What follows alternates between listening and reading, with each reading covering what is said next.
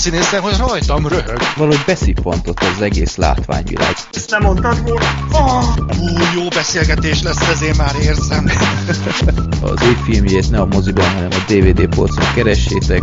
Hát az valami fantasztikus volt. Nem hiszek a, a fülemnek, hogy...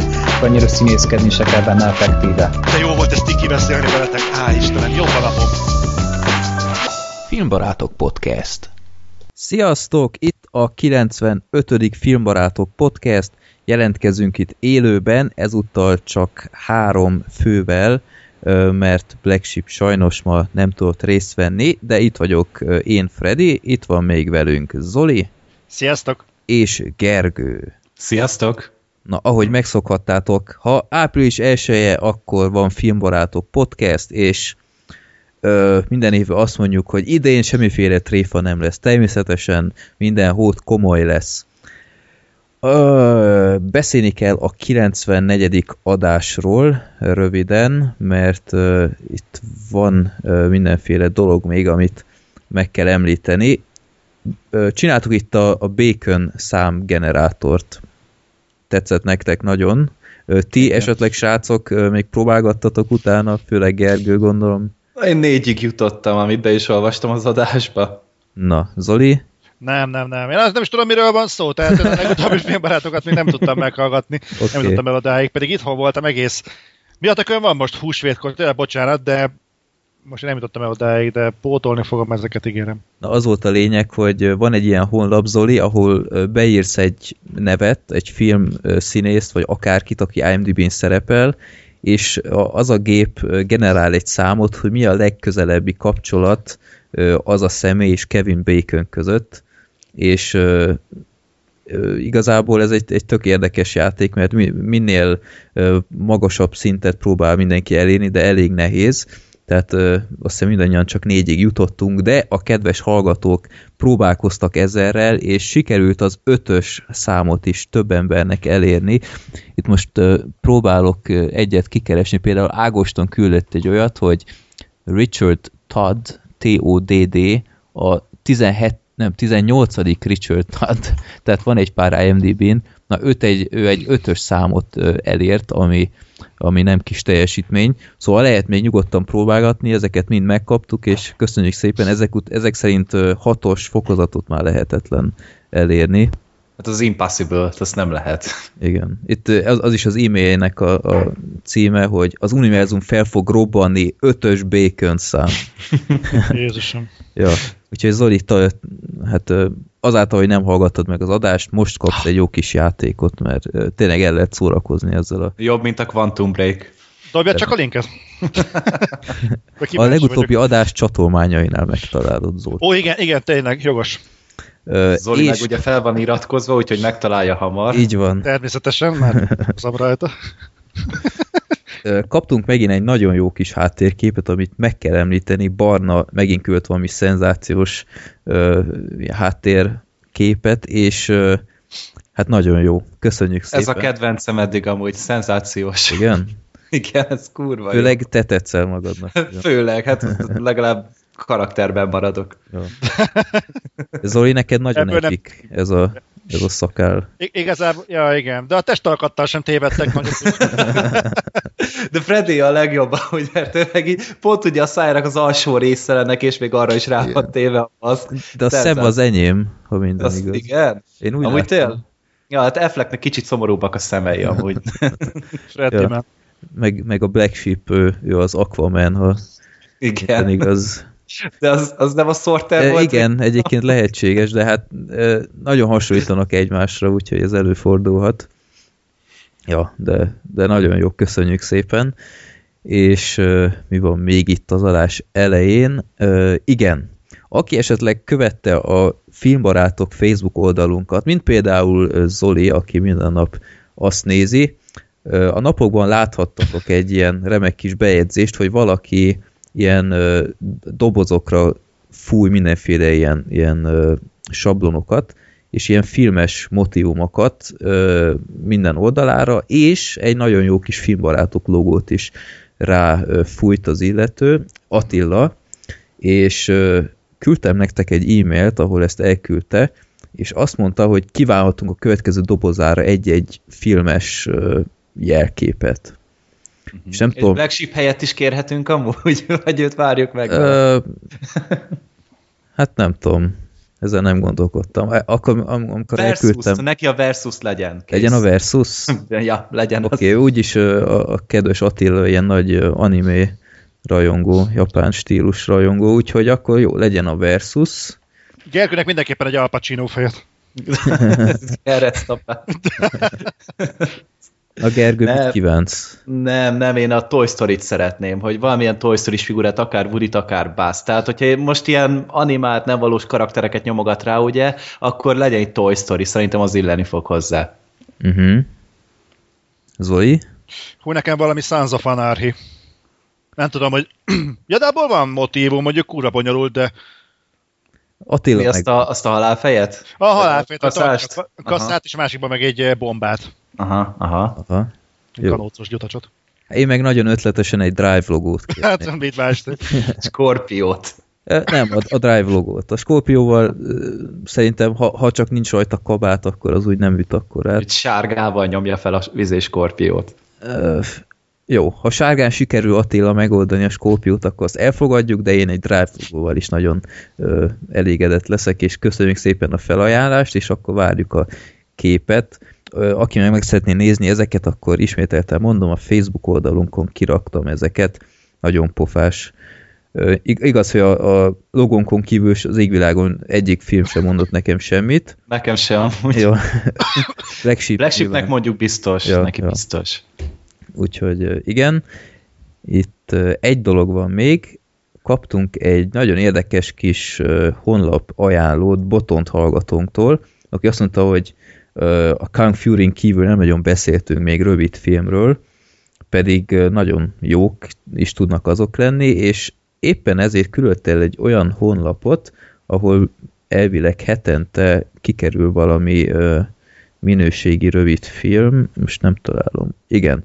www.shortoftheweek.com Ö, Megtaláltuk a csatolmányoknál ezt a honlapot, és különösen egy Uncanny Valley című rövid filmet ajánlott, ami csak 8 perc stáblistával, stáblistát kivéve igazából csak 7, ami nem tudom, megnéztétek-e esetleg, vagy nem volt? Én még ezt korábban láttam, szerintem egy fél éve körülbelül. Én azt akkor már egyszer megnéztem, most megnéztem megint, mert emlékeztem, hogy ez nagyon-nagyon ötletes, és nagyon-nagyon kreatívan van elkészítve, és még mindig kurva jó. Aha, igen.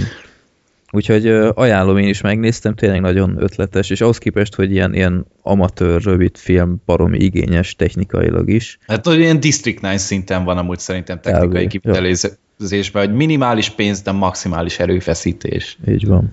Úgyhogy mondom, akinek esetleg nincs annyi ideje ö, filmezni, és csak megnézne gyorsan valamit lefekvés előtt, akkor Short of the Week és Uncanny Valley-t azt ajánljuk. Na, hát elérkezett a pillanat, amire már nagyon sok ideje ö, készültünk, és már rengetegszer utaltunk rá, a századik Filmbarátok Podcast. Na most végre lerántjuk a leplet a bestiáról, mire, mivel készültünk. Itt az emberek már küldtek mindenféle ötletet, hogy lehetne az, hogy az 50. adás hosszát megduplázzuk például. És akkor Ez ezen... milyen hosszú volt? Ö, na most egy jót mondtál. Azt hittem, hogy te is megnézed Nem. legalább. Ö, Filmbarátok podcast 50. Na nézzük csak, az milyen hosszú volt. 3 óra 15 perc. Jó, Hát derék. ezt nem vállaljuk be azért, egy jó kis ö, hat és fél órás podcastet, ötletnek jó volt mondjuk, de nem. Lehetett volna mondjuk olyan, hogy meghívunk a századik adásra minden létező embert, aki valaha is volt a podcastben, Anarchia. igen, és egyszerre 40 ember beszélget. Érdekes koncepció volna, de technikailag nem igazán működne, mert mindenki egymás szavába vágna, ami A Star Wars is elég durva igen, volt. már az is éppen az elviselhetőség határán volt, de nem. Meg legyünk őszinték, múltkor beszélgettünk ugye úgyis a podcast keretén belül, hogy nem minden vendégszereplős projekt sült el. a várakozásnak megfelelően, tehát nem csak technikailag lenne nehéz megoldani, de valószínűleg a, az a fajta minőség sem lenne garantált, amit feltétlenül egy ilyen all-star adástól elvárnak. Hát meg azt összehangolni, ez rémálom lenne amúgy. Mm. ja, de nem mintha a vendégeinkkel valaha is lett volna baj, de nem. Századik adás az nagyon, nagyon jó lesz. És én most előveszem a hangépemet, és kipróbáltam az előbb, a dobos rész az működik még. Úgyhogy, hölgyeim és uraim, a filmbarátok századik adása az nem más, mint egy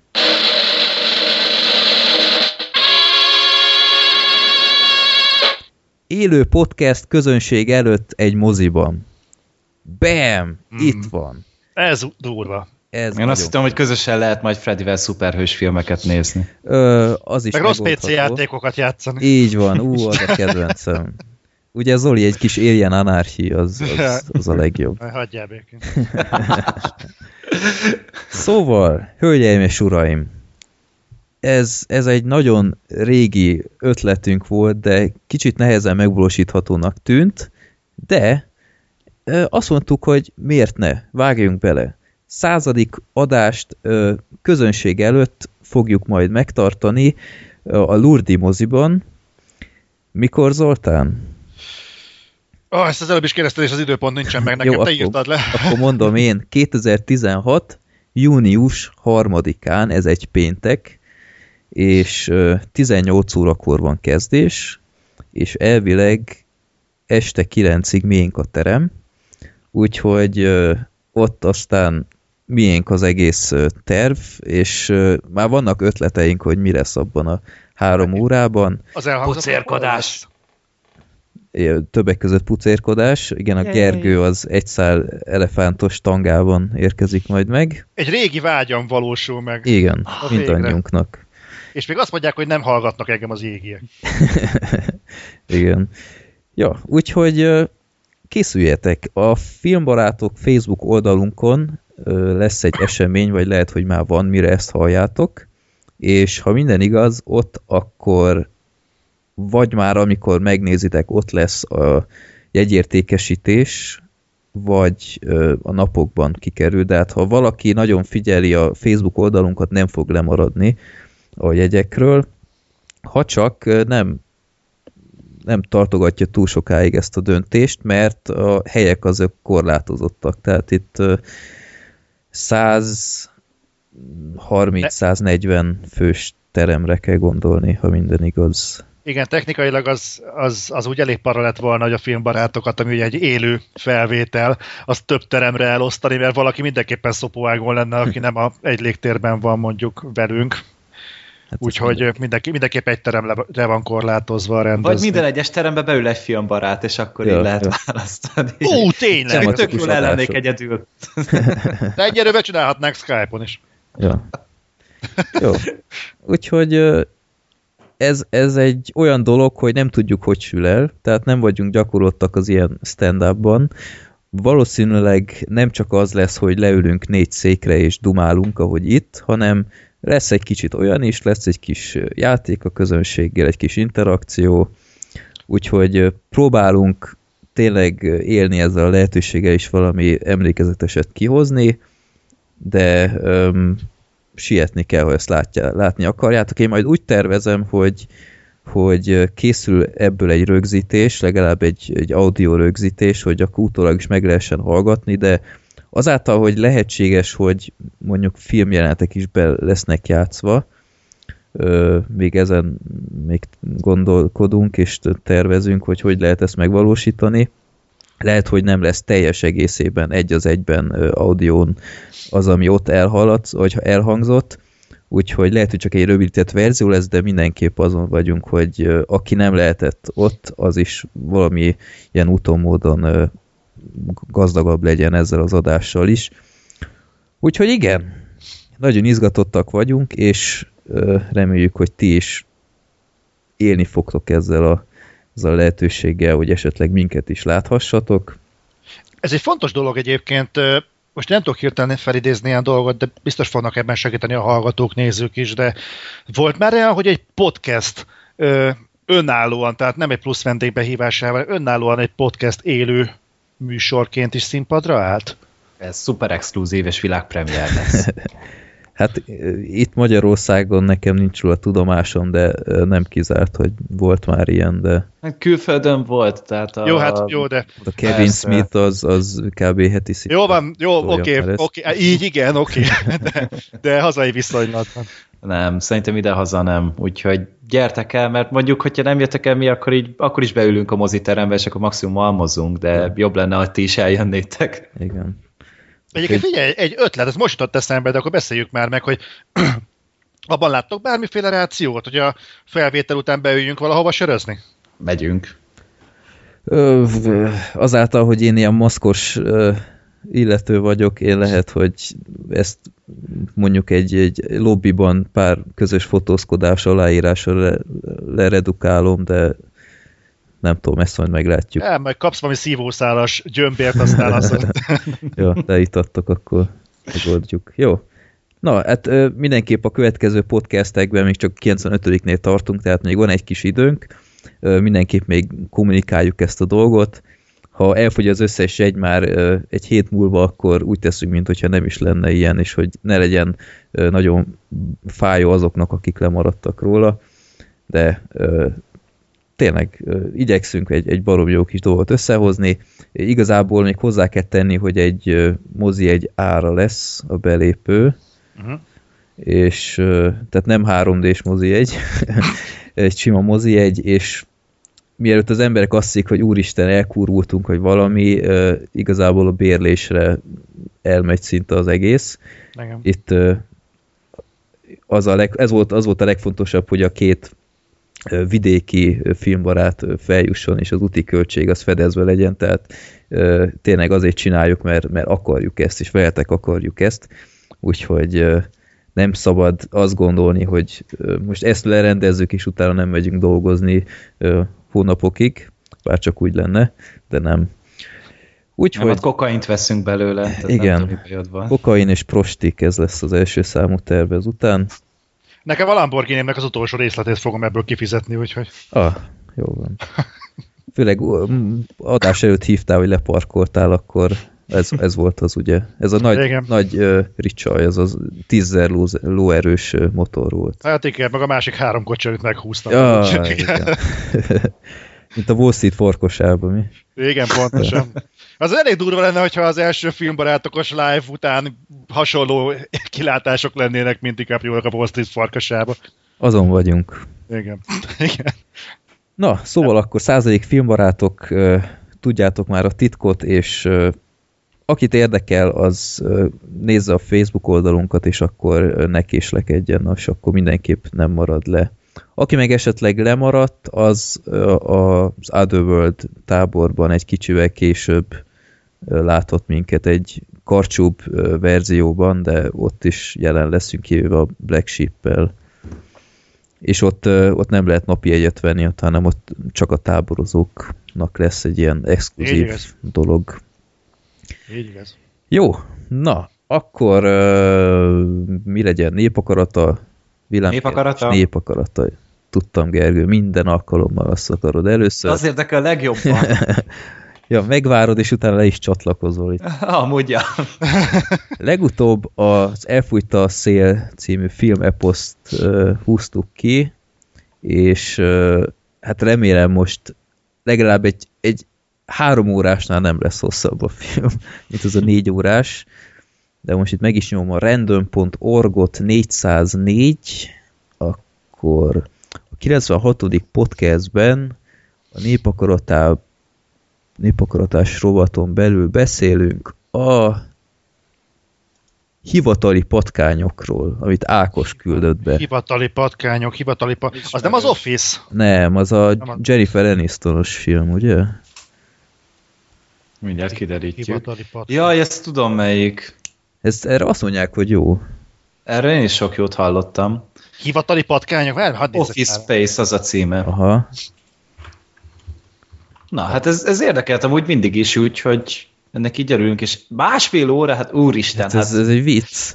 Ez elfújt a szél alatt, ezt kétszer végignézem. Rotyunk meg, is. Ez, tényleg, ez semmi. Mike Judge rendezte? Uh-huh. Na, ez a Beavis és Butthead-ös csávó, ugye? Ó, kurva jó film lesz. Aha. Jó. Na, ennek örülünk. Na, hivatali patkányok. Ez is ö, tényleg egy olyan film, amit már többször akartam nézni, mert, mert ö, mai napig valahol ö, hivatkozási alap, főleg az ilyen irodai filmeknél.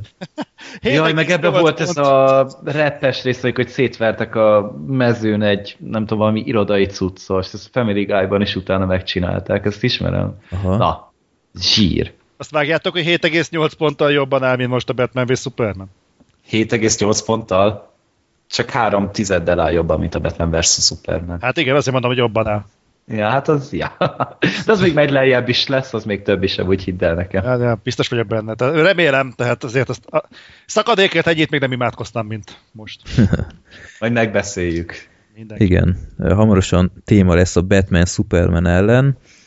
Ö, jó, akkor villámkérdések. Az első kérdést Csanát küldte, küldte be, ezt továbbítottam is nektek, hogy tudjatok rajta agyalni. Uh-huh. Csanát küldte. Az lenne a kérdésem, hogy melyik az a filmes főgonosz, akinek az elveivel, nézeteivel legjobban tudtatok azonosulni. Nem arra gondolok, hogy ki tetszett legjobban, hanem arra, hogy kivel értettetek egyet leginkább, akár annyira is, hogy már-már neki szurkoltatok a filmet. Számomra talán a két legfontosabb a B-n a sötét lovak felemelkedésből, illetve V a V, mint vérbosszúból. Hát én, hogyha nincs senkinek ellenvetés, akkor én kezdeném. Meg is lepett, hogy milyen keveset kellett rajta gondolkodnom, de nekem egyértelműen Hannibal Lecter a sorozatból. De mi egy, egyetértettél az ő céljaival? Mm, azonosulni tudtam az értékrendjével, tehát abban a rendszerben, amiben ő gyilkolt, abban az ő lépései logikusnak tűntek. És, és valahol a szívem én szégyeltem magam, de én drukkoltam neki, mert, mert egy teljesen logikusan felépített, nagyon érthető értékrendek mentén haladó bűnöző volt. Uh-huh. És ebből a szempontból tudtam vele azonosulni, és szerintem ez egy nagyon fontos dolog egy, egy gonosz esetében, hogy ne csak hogy ne egy habzószájú balfasz legyen, hanem egy olyan ember, aki, aki, aki érted, hogy mit miért tesz, sokkal emberibb lesz, és sokkal valóságosabb a, a gonoszsága, és szerintem ebből a megközelítésből Matt Mikkelsennek a Hannibal Lecterjénél félelmetesebb gonosz nem sok volt még eddig tévében, vagy moziban.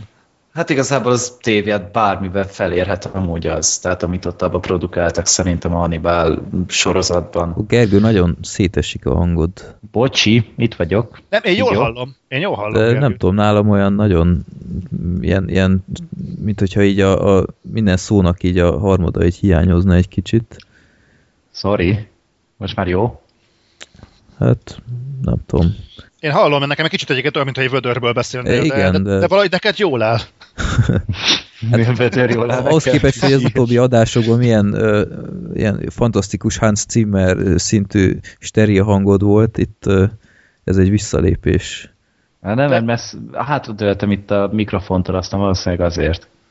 Nem tudom, de jó, folytasd akkor majd, ha nagyon rossz, akkor majd megint szólok. Majd megint rám szólt. Ja. ja, hogy akkor mondjam én. Aha.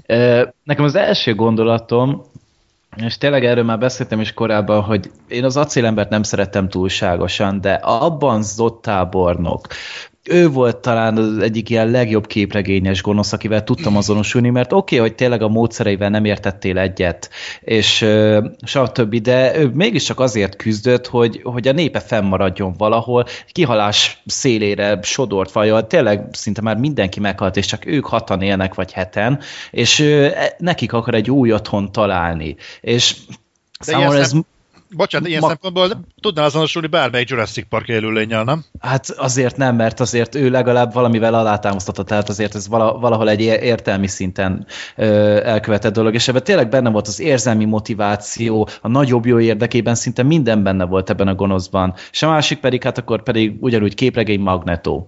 Tehát Magneto inkább egy, ugye egy antihős, de őnála is azért értjük, tehát látjuk a filmekben azt, meg a képregényekben, hogy tényleg azért ott a mutánsokat elítélik, és folyamatos ö, atrocitásoknak vannak kitéve. És ő tulajdonképpen csak azt akarja, hogy hagyják őket békén, és hogy, ö, hogy hogy a mutánsokat ne nyomják el. És pont ebből a szempontból én vele megint csak egyet tudok érteni. És amellett, hogy tényleg nagyon jó karakter, a célja is megérthetőek maximálisan, és a filmekben ez jól ki is van fejtve. Na mész a francba, végre egyszer szeretnék egy, én is egy szuperhősös embert itt bevinni a társalgásba, és akkor ellopod a magnetómat, mert én is Tényleg? őt mondtam volna a, a First Class után, mert ott abszolút nekem az jött át, hogy, hogy nem is értem, hogy a James McAvoy-os karakter ki volt, az, az professzor X? Xavier. Vagy Xavier. Igen, X professzor. Na, ö, hogy nem értem, hogy mi a fos baja van. Tehát, hogy, hogy Magnetónak maximálisan igaza van mindenben, és, és mire föl ítéli előtt, hogy nem úgy gondolkodik, ahogy ő. Úgyhogy én, én is a Magnetót mondtam volna itt egyből. Hogy, hogy nem a Drive-ból a, a főgonosz? Hát mert az, hát, mert az nincs igaza. ki volt a főgonosz, Zoli? Hát ez az. Na ki? Hát ez az. Hát ki? Azt hittem láttad. Láttam. No. De minek? Figyelek, Zoli. Nem emlékszem egy rohadt gondolatra se, azt nem értem, hogy miért kezdődött el a film. Oh, Na mindegy, oh. Ö, biztos jó volt. Uh-huh. De egy, De, ki egy, volt? Egy Albert Brooks, vagy ki volt itt a főgonosz hát, ebben a filmben? Ja, jól van. Na ennyi. Én se régen láttam. Tehát még nem tudom, októberben láttam utoljára a filmet, és már nem emlékszem rá, hogy amúgy ki volt az. Hát, hát ő volt mindenek fölött. Tehát ott volt uh-huh. a hogy hívják a Hellboyos csávot, mindig elfelejtem a nevet. Ron Perlman. Ron Perlman, tehát ő szerintem ő így alatta volt. De uh-huh. nagyon, két nagyon jó főgonosz volt abban a filmben. De akkor menjünk De egyébként, bocsánat, hozzátok, aki intézem ezt a kérdést, mert ti vagytok igazából a Magnetó témában Ó, hát igen. kompetensek, Figyelek. főleg Freddy. Igen. De nem érzitek azt, hogy ez a Magnetó dolog pont ebből a szempontból kicsit túl van húzva? Mert értem én, hogy a, az elsőknél alátámasztják ezt, tehát ő megjárta ugye a haláltábort, ő a többieknél sokkal erősebben átérzi ezt az egész mutáns ellenességet, de nincs egy kicsit túlhúzva az, hogy gyakorlatilag ő a kubai ö, öbölválságtól egészen, nem, nem azt nem az de mindegy, az öbölháborútól kezdve egészen a Days of Future Pastig ő folyamatosan görénykedik? Hát nem görénykedik tulajdonképpen, tehát ő nem akar árt, ő ugye mindig csak a mutánsokért tesz meg mindent, tehát ő nem görénykedik tulajdonképpen, mert pont, hogy nem, nem egy seggarc, tehát semmilyen önző érdeke nincsen benne, hanem ő tényleg csak a, a társain akar segíteni, akikkel közösséget tud vállalni. És tulajdonképpen ő egy, egy polgárjogi aktivista, hogyha azt veszük, csak kis radikális módszerekkel, hogyha azt vesszük, és pont ezért szerintem egy nagyon réteget és rettenetesen érdekes karakter, akiből tényleg akármilyen filmes szempontból nézzük, csúcson van. Erre nem tudok mit mondani. Mm. nem, mm. Jó, oké, meggyőztem. Na, akkor inkább menjünk is tovább a második kérdéshez, ami ö, kapcsolódik a múlt héten, ö, vagy a múlt adásban feltett kérdéshez. Ö, Hát az Zoli most már tudja, miről lesz szó. Ó, biztosan. Na, Péter küldte el ezt a kérdést. Mi a véleményetek az ázsiai filmekről, eltekintve a manga animációs vonaltól? Mi a kedvencetek arról a földrészről? Hát a bollywoodi filmtermés a Várjál, na mindjárt közben előkeresem, hogy milyen ázsiai filmeket láttam egyáltalán. Hát én akkor kezdem, én akkor mindenképp meg, hogy említsem a hongkongi szigorúan piszkos ügyeket, amiből lett később ugyebár az amerikai remake a Tégla, és én nagyon-nagyon szeretem azt a filmet. Kár, hogy, a, kár, hogy készült két folytatása, azok nem voltak már olyan jók, de mindenképpen azt mondanám, és a koreai I Saw the Devil-t mondanám még, mhm. ami, amit én nagyon, nagyon csípek.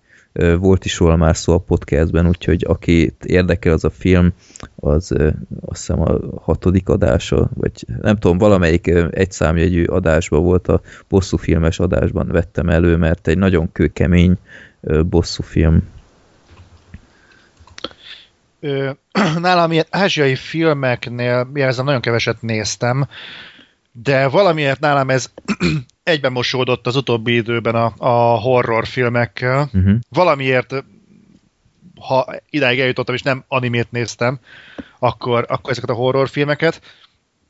De hozzáteszem abból, hogy most már egész, elég keveset, mert miután az ember átzongorázza magát a a kötelezőkön, tehát az eredeti körön, amiből szerintem egyébként az amerikai az jobb. Szerintem is. Az eredeti átkon, amiből viszont a japán az, ami jobb, vagy, vagy mondjuk a Prediction, Premonition, szóval a Premonition volt, nem tudom, a, a, az újságos történet, az is nagyon jó volt. Tehát van egy-két tényleg nagyon jó, de ez tipikusan az az eset, amikor az ember tudod ráizgul hirtelen a témára, és elkezdi beleásni magát, és adok ezen nagyon-nagyon-nagyon gyorsan feljön a, a, ebből a kultúrkörből az iszap, és onnantól kezdve úgy engem elidegenített magától, de, de én még mindig lelkesen követem a japán horrorfilmgyártást, dacára annak, hogy legtöbbször ugyanattól a ö, hosszú, arcbalógó hajú lányal riogatják a népet még mindig. Mm. Hát ez valahol amúgy igaz. Hát ö, én annyira nem ugrálok ezekért az ázsiai filmeket, de például nem olyan régen néztem meg a Tigris és Sárkány, tehát ugye, amivel Englit hatalmasat aratott, ugye már így ázsiai, ázsiai filmként az Oscar díját adon, és amúgy szenzációsan jó film. Tehát én így... Én azt sose bírtam totál, végignézni. Ne, totál nem voltam rajta ké, képedve, mert hogy ez a film szerintem pont olyan, amilyenek a magyar toldi mozinak is lennie kéne, tehát a toldi filmnek, hogy benne van minden, tehát a, az ázsiai életérzés, a, kulturális különbségek, a motivumok, a regék, mesék, és min, minden ilyen kulturális jellemző benne van abban a filmben, és egyszerre mese, dráma, szerelmi történet, amit el tudsz képzelni, és egy nagyon sok rétegű, és szerintem nagyon-nagyon érdekes film, meg hát nekem nagyon nagy kedvenc az Oldboy. Azt tudom, hogy Freddy nem szereti. Nekem bejött. Az Freddy nem szereti, de szerintem ahogy egy hatalmas film, tehát mind technikailag olyan szintű rendezés van ebben a filmben, valamit színészi játék, a történet szenzációs, és van benne pár nagyon-nagyon letaglózó jelenet, meg pillanat és fordulat. Úgyhogy Oldboy, fuck yeah, az, az, az remake annyira nem jó. Egyébként, a, amit még mondanék ezzel kapcsolatban, Tigris és nekem mindig olyan volt, mint egy ilyen szociál Matrix. Tehát, igen? Igen, nem, nem tudtam bele. Tehát van benne egy-két olyan jelent, ami kifejezetten ezeket a régi szociál filmeket idézi, amikor kint ülnek a csajjal a kertben, és együtt elnéznek a naplementébe, és az hosszú kimerevített pillanat. Ez tipikusan a régi orosz filmeknek az egyik ilyen motívuma, és ilyen nagyon-nagyon-nagyon kellemetlen élmény volt. Mindegy, ez, ez, ez én vagyok, de én láttam, hogy mit láttak benne mások, tehát amikor ez Oszkára küldték, akkor nagyon-nagyon különbözött az akkori ázsiai filmgyártástól. Trükkök voltak benne, nagyon látványos, ügyesen megkoreografált vívások, de, de egyébként egyébként én azt a fajta többletet, ami miatt viszont tényleg meg is érdemelte az Oscar-t, én azt sosem láttam benne, mert hogyha ott leszünk a százik filmbarátokon, akkor beszélgessünk már erről, Gergő, mert hát, ha megvilágostok át. Hát, ha. Ja, meg tényleg ázsiai film, hát a Raid filmek, kurva jók. Jó. Hát így modern akciófilmnek az egyik ékövei, mind az egy, mind a második rész, és hát tényleg az is Ázsia, nyilván nem Kína, vagy Japán, vagy Korea, hanem az ugye Indonézia, hogyha jól emlékszem, mm. és hatalmas, tehát ilyen ehhez fogható amerikai rendezők szerintem 50 évente csinálnak, uh-huh. hát ha nem ritkábban. Igen, és feltette a szilárd harcművészetet a térképre. Így van, így van, ez hatalmas film szerintem. Azt a koreai filmet, hogy gazdatest, azt láttátok? Nem, The de host. látni akarom. Igen? Várjál! Nekem ez ismerős. De ezt nekem is mindenki ajánlotta ezzel, hogy ú, hát ez, ez, ez más, mint a szokásos, meg ez, ez a nagyon jó, és így tényleg a film első harmada az teljesen jó volt, de így a második felétől legkésőbb nekem egyre kevésbé tetszett, és így... Túlázsiai lesz. Egyrészt igen, és, és teljesen, tehát ez, ez úgymond ilyen, ilyen szörnyfilmként lett így előadva, és így szerintem egyre kevésbé funkcionált annak, nem tudom, valahogy nekem nagy csalódás volt azok után, hogy miket olvastam róla. Szerintem én ezt láttam. Nem ez az a film, amiben gyakorlatilag nem is látod a szörnyet? Hát lehet látni, főleg az elején azt hiszem ott van egy ilyen egész jól megcsinált rész, ahogy a ilyen, ilyen part szerűségen, olyasmi, mint a Dunapart, vagy valami ilyesmi, és utána ott így garázdálkodik ez a, ez a szörny. De nem tudom, egyszerűen nem, nem tudtam igazán értékelni, ugye, hogy mások, csak így uh, szerettem volna megemlíteni, mert tudom, hogy sokan ezzel jöttek volna most, és uh, ja, ez, ez ilyen, ilyen kung fu filmek, ezek sem az én világaim, Jackie Chan, meg, meg Bruce Lee, meg ezek, hát, ezeket is valahogy kerültem. Úgyhogy én is vagyok vele, szerintem a legtöbben, hogy kicsit úgy, úgy tartok ezektől a filmektől, egy olyan nagyon egyedi stílusa van, Tehát egy kicsit úgy a, a nyugatibb stílust követik, az nekem sokkal jobban bejön.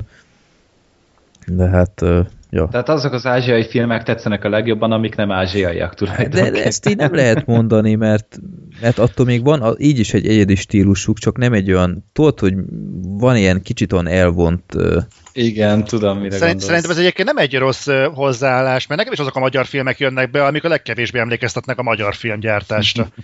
Tehát ami próbál igazából a nyugati minőségi kvótának és technikai színvonalnak megfelelni, és szerintem ez ja. nem egy, egy föltül elrugaszkodott igény. Igen. Jó, úgyhogy akkor azt hiszem az ázsiai témát most ezzel a kérdéssel egy időre lezártuk, mert múlt héten a manga volt, és most meg ez, meg animé. Úgyhogy akkor következik az utolsó kérdés már a Balástól. Mitől lesz számotokra jó egy színészi alakítás? Hol válik el érdemben a jó színészi játék a jó rendezéstől? Volt már rá példa, hogy a színészeket vagy a castingot húztátok le, pedig szerintem inkább a karakterírás vagy a rendezés volt gyengé. Például a mentő expedíciónál. Szerintem pont egy ilyen esetről fogunk ma beszélni Gergővel. Mm. Hát majd, majd, majd, ez hát meg, érdekes Meg lesz. velem is. Ja, ja, meg, ja igen, igen, igen. igen. Így van, Freddy is itt lesz elég.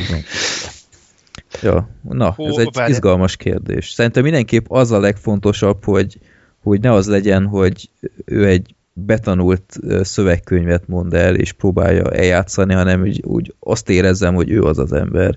És ebben uh, nyilván egyfajta stílusváltozás volt már a évtizedek során, tehát itt manapság már annyira nem hallani ezt a színészi stílust, vagy ezt a method acting, ami régebben elég elterjedt volt, főleg egyes színészeknél, hogy ő teljesen beleérte magát abba, és... Karakterben maradnak a DVD kommentárig.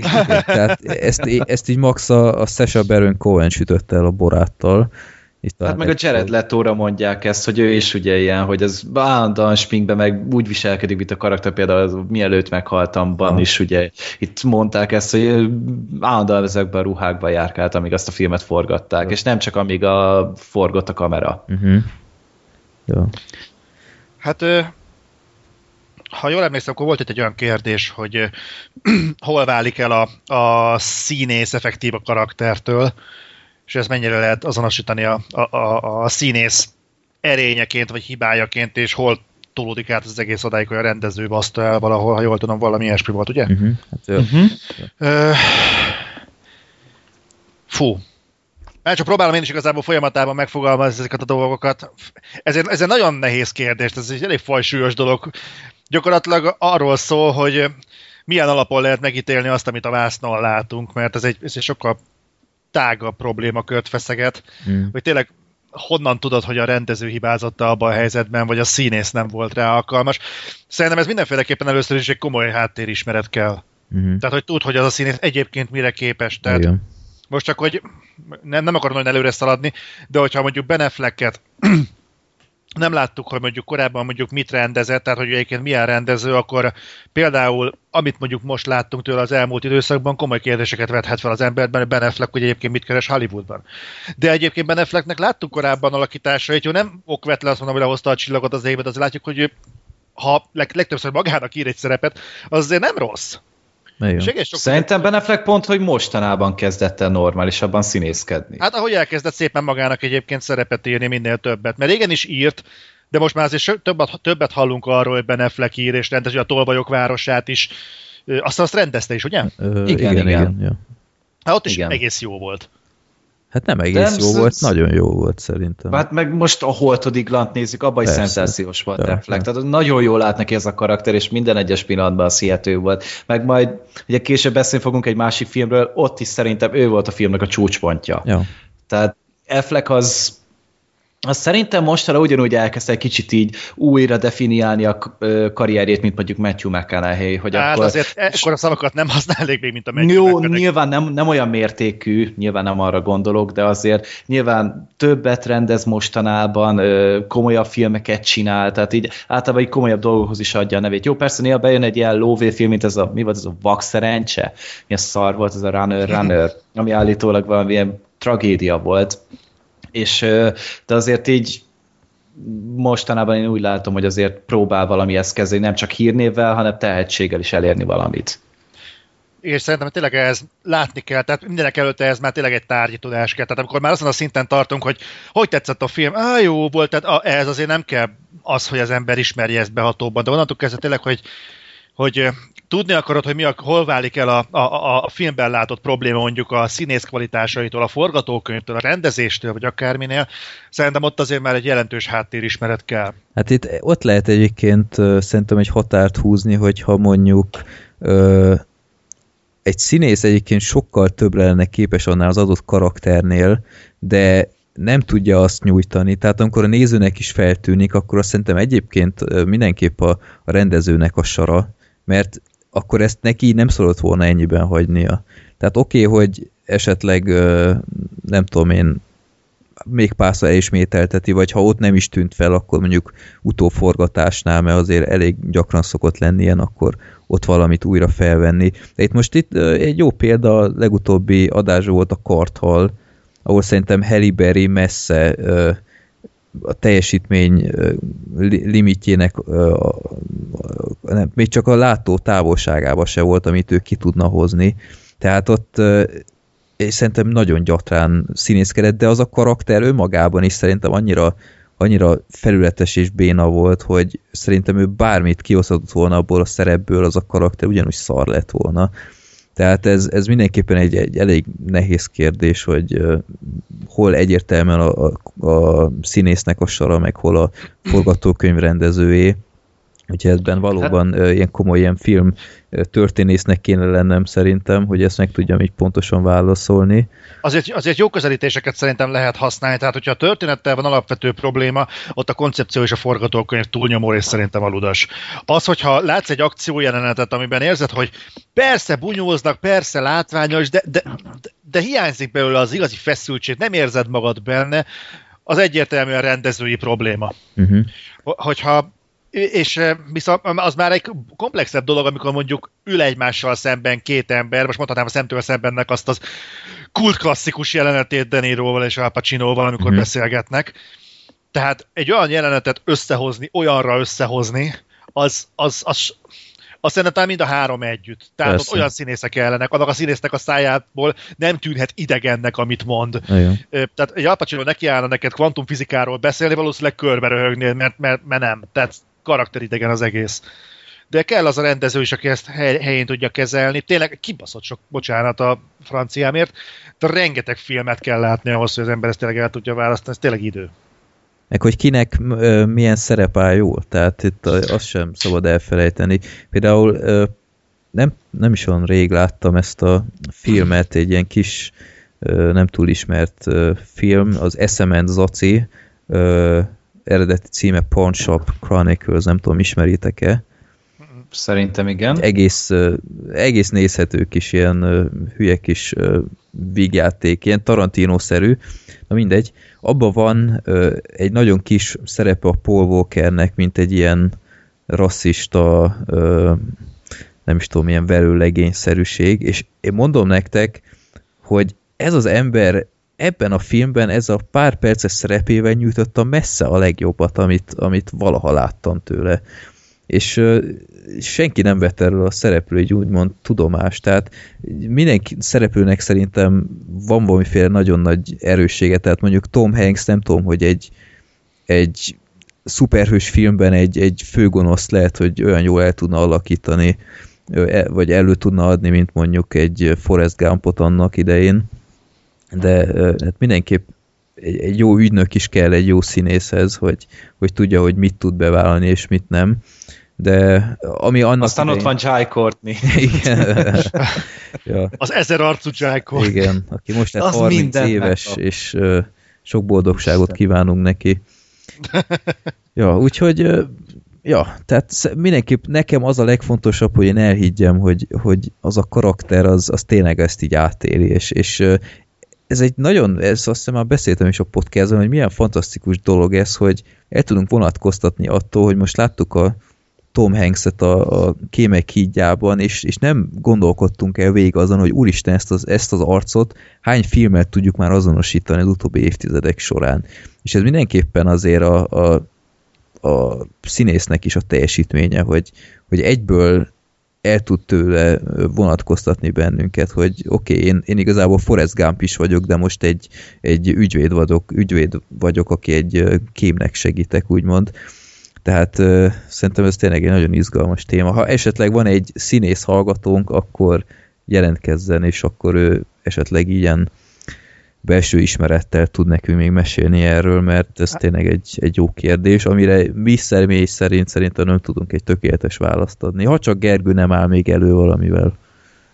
Hát én igazából ugye a Breaking Bad-et tudnám itt felhozni, ugye egy Brian Cranston, Aaron Paul, történelmi magasságokban van az az alakítás, amit ez a két ember nyújtott ebben a sorozatban. Ehhez képest a többi filmben nem biztos, hogy ők vannak annyira a középpontban. Egyrészt nem is kapnak annyira főszerepet, másrészt nem is írnak nekik olyan jókat. Mm-hmm. Tehát, hogy Brian Cranston szerintem most például Godzilla. Szörnyű film amúgy tényleg, tehát így voltak vele problémák bőven, de ő ott bele tudta tenni a tehetségével, amit csak tudott, és tényleg ő volt a filmnek itt színészileg a csúcsa. Aaron Paul meg igazából én a Breaking Bad-en kívül ilyen tényleg igazán jó alakítást nem nagyon láttam. Pedig a Breaking Bad-ben láttuk, hogy az egy eléggé sokrétű és színes karakter volt. Tehát ő képes lenne több mindenre, de most jelenleg még ott tart a pályája, hogy vagy ilyen kis kétperces mellékszereplő, vagy pedig ezt a blaza gyereket nyomja a Need for Speed-ben. Hát az mi volt? Hát az tényleg szörnyű volt, és mondjuk szinkronban, oké, okay, a Bojack Horsemanben például tényleg tök jó volt, de vannak ilyen színészek, akiknek lehet, hogy most csak az egy adott karakter áll jól, vagy rettenetesen sokszínűek, mm. és bármit oda lehet nekik adni, mint például, mit tudom én, a Woody Harrelson, annak is például bármilyen szerepet oda lehet adni, azután kihozza belőle a maximumot, én tőle még rossz alakítást nem nagyon láttam.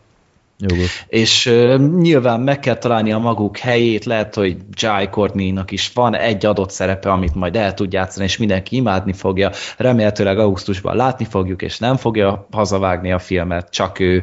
De mondom, ez általában szerint egy jó színészi alakítás, tehát még egy rossz színészből is ki lehet hozni jót, hogyha jó a forgatókönyv, meg a rendező is pontosan el tudja neki magyarázni, hogy mit vár el tőle, és hogyan működne az az adott jelenet. Mm. Hát meglátjuk. Igazából eléggé szkeptikus vagyok, ezt már többször kifejtettem a, a tévésorozatokból átjött színészekkel, mert mert nagyon sok esetben, amit pont te is felsoroltál, Gergő, meg szerintem te is, Freddy, hogy nem igazán látszik az, hogy amit ők egyébként tudnak nyújtani egy egy már tőlük jól megszakott karaktertől, az képesek lennének hozni egy másfél, másfél-két órás filmbe is.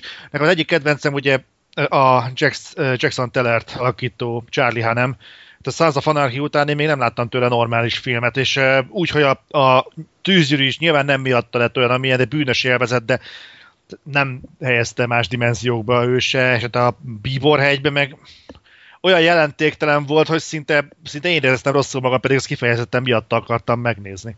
Uh-huh. Úgyhogy... Hát tény. úgyhogy sajnos sajnos bele lehet futni ilyenekbe. Ez egy nagyon-nagyon érdekes téma, amit fel lett vetve.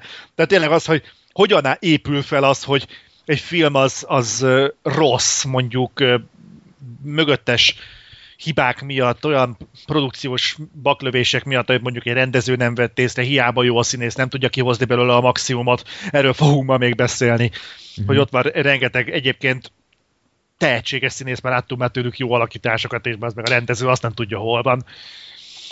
Tehát ez, erről nagyon sokat lehetne beszélgetni. Uh-huh. Jó, talán külön podcastet is érdemelne. Hát esetleg, ha a Jay Courtney szóba került, a, újra el kell mondani, az aki ezt beszél a földben egész tűrhető volt, hogy, hogy ne csak rúgjunk bele, hanem ott, ott nem volt vele baj. Maradjunk ennyiben. Ja, tehát ott éppen nem akarta lerúgni a tévét. Nem, nem, ott úgy, úgy kellemes volt a jelenléte, de így ennyi. Ez is valami nála. Na, akkor el is érkezett itt a, a geekeknek a, a nedves álma, ez a következő film. Batman, Superman ellen az igazság hajnala. Ez az. Elérkezett a pillanat, és összecsap ez a két szuperhős élet-halál harc. Csak vicceltem. Jó. Na, ki látta közülünk ezt a filmet? Én! Én is láttam. Ja. Yay! Kb. Na, fél kezdjük. teremmel, nem tudom, én azt hittem, hogy itt dugig lesz minden, de Büszke vagyok rád, Freddy. ja, igen. Kifejezetten. Hát Igen. a feliratos is, hát ott félig volt nálunk talán tele. Tehát így úgy mentek rá az emberek ahhoz képest, hogy délután egykor volt a vetítés. Tehát általában azért így mindenki akkor iskolában meg dolgozik, vagy iskolában van meg dolgozik, de, ahhoz képest egész sokan el tudtak rá menni. És egy nemzetközi siker is, tehát azért 400 hát, mennyinél tart? 400? 400? 424 millióig Valahogy, jutott aha. így világszinten, tehát így az, az, az nem kevés pénz, és ez mindenki számított erre szerintem előre, mert azért itt csak itt csak azt fog számítani, hogy Batman meg Superman. Ugye ezek ketten még ezelőtt élőszereplős filmben soha nem voltak, és ez tényleg ez egy esemény. Tehát ez tényleg olyan, mint egy Star Wars 7, hogy úgy mondjam, és én, én ezt nem tartom túlzásnak, ez tényleg egy akkora dolog. Ez a két karakter már 70 éve jelen van popkultúrában, és tényleg végre itt van ez a cím, hogy Batman Superman ellen, tehát ennél egyértelműbb címe amúgy egy pornónak is csak az lehetne, hogyha emberek dugnak, az lenne a címe. Vagy de egyértelmű, és, és mindent elmond a cím, tényleg itt van a bőregér, meg a szupermanus, és meg fogják egymást verni. És igazából szerintem amúgy ez a film lehet akármilyen, de egyszer mindenkinek látnia kell, mert ez té- tényleg egy olyan, hogy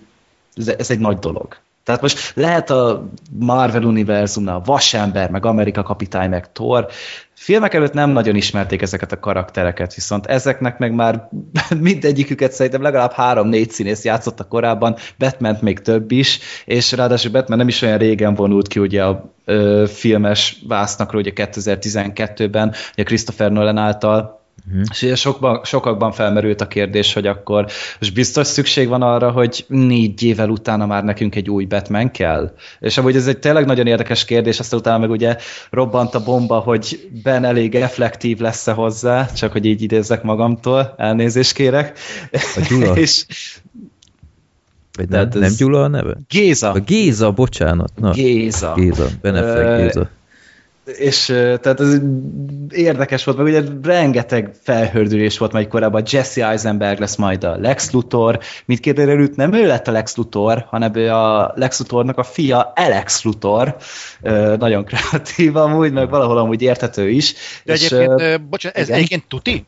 Csak azért mondom, mert a Igen. Lex az lehet a Alexnek a becézése. Nem, ezt mondták, hogy az apja volt a Lex, tehát hogy ő alapította a céget is, hogy ezt a Lex Corporations-t, és utána ő meghalt, ugye, és akkor az ő irodájában is jártunk egyszer a filmben, és akkor mondta, hogy ez az apjáé, ugye. És hát azért ilyen fiatal meg minden, tehát ő, őt amúgy Alexnek hívják. Azt és oké, ő de a azt fia hittem- elvileg. Azt hiszem, hogy ez csak egy olyan kikacsintás lesz majd, mint ahogyan a Superman sem mondták ki, ugye az acélemberben, hanem Te, kimondták. de mondani Vagy- akarta a csaj, de aztán belesípolt valami. Igen, igen, aztán ugye ö, belé folytották a szót, amúgy nem véletlen. Ebbe a filmbe is ezt kellett volna úgy csinálni. De, de mindegy, akkor vágjunk bele a történetbe. Rengeteg minden történik ebbe a filmbe. Tehát ez amúgy már előre elmondom olyan, mint a Pókember 3, meg a csodálatos Pókember 2 szerintem. Ö, és hát nem a jó értelemben. Tehát ugye pont az acélember után járunk, vagyis hát az acélember végén veszük fel a fonalat, ugye Superman éppen cica harcol Zoddal, a Metropoliszt azt szinte porig rombolják, tehát tényleg rengeteg ember meghal, több tízezer ember meghal, és ugye a helyszínre érkezik Bruce Wayne is, ugye ott van az egyik Wayne torony, és akkor ott vannak ugye a munkatársai, barátai, stb. és őket akarja kihozni, csak ugye Hát nagyon sokan meghalnak, tehát tényleg az ő barátai közül is, és tényleg bemegy, az embereket ment ki ott a romok közül, és ugye ez, a, ez alatt már egy kicsit így vérszemet kap, mert ugye ő ekkor már nem aktív, tehát ugye 20 év, azelőtt 20 év ugye Batmanként tevékenykedett, Robin is meghalt, stb., és utána egy visszavonult, de mégis ugye Supermanben egy olyan fenyegetést lát, mert oké, okay, hogy elvileg segíteni akar, de honnan tudhatják azt, hogy nem fog az emberiség ellen fordulni, tehát most az adott szaván kívül mivel tudják biztosítani.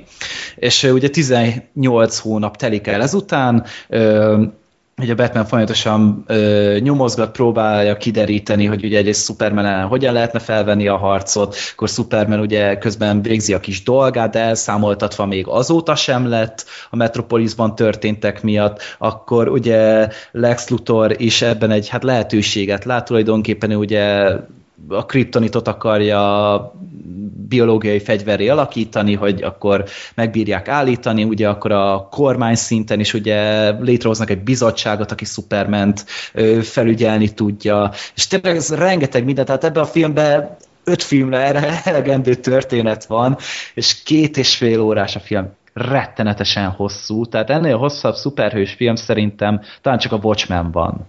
És azon kívül szerintem más nem is nagyon.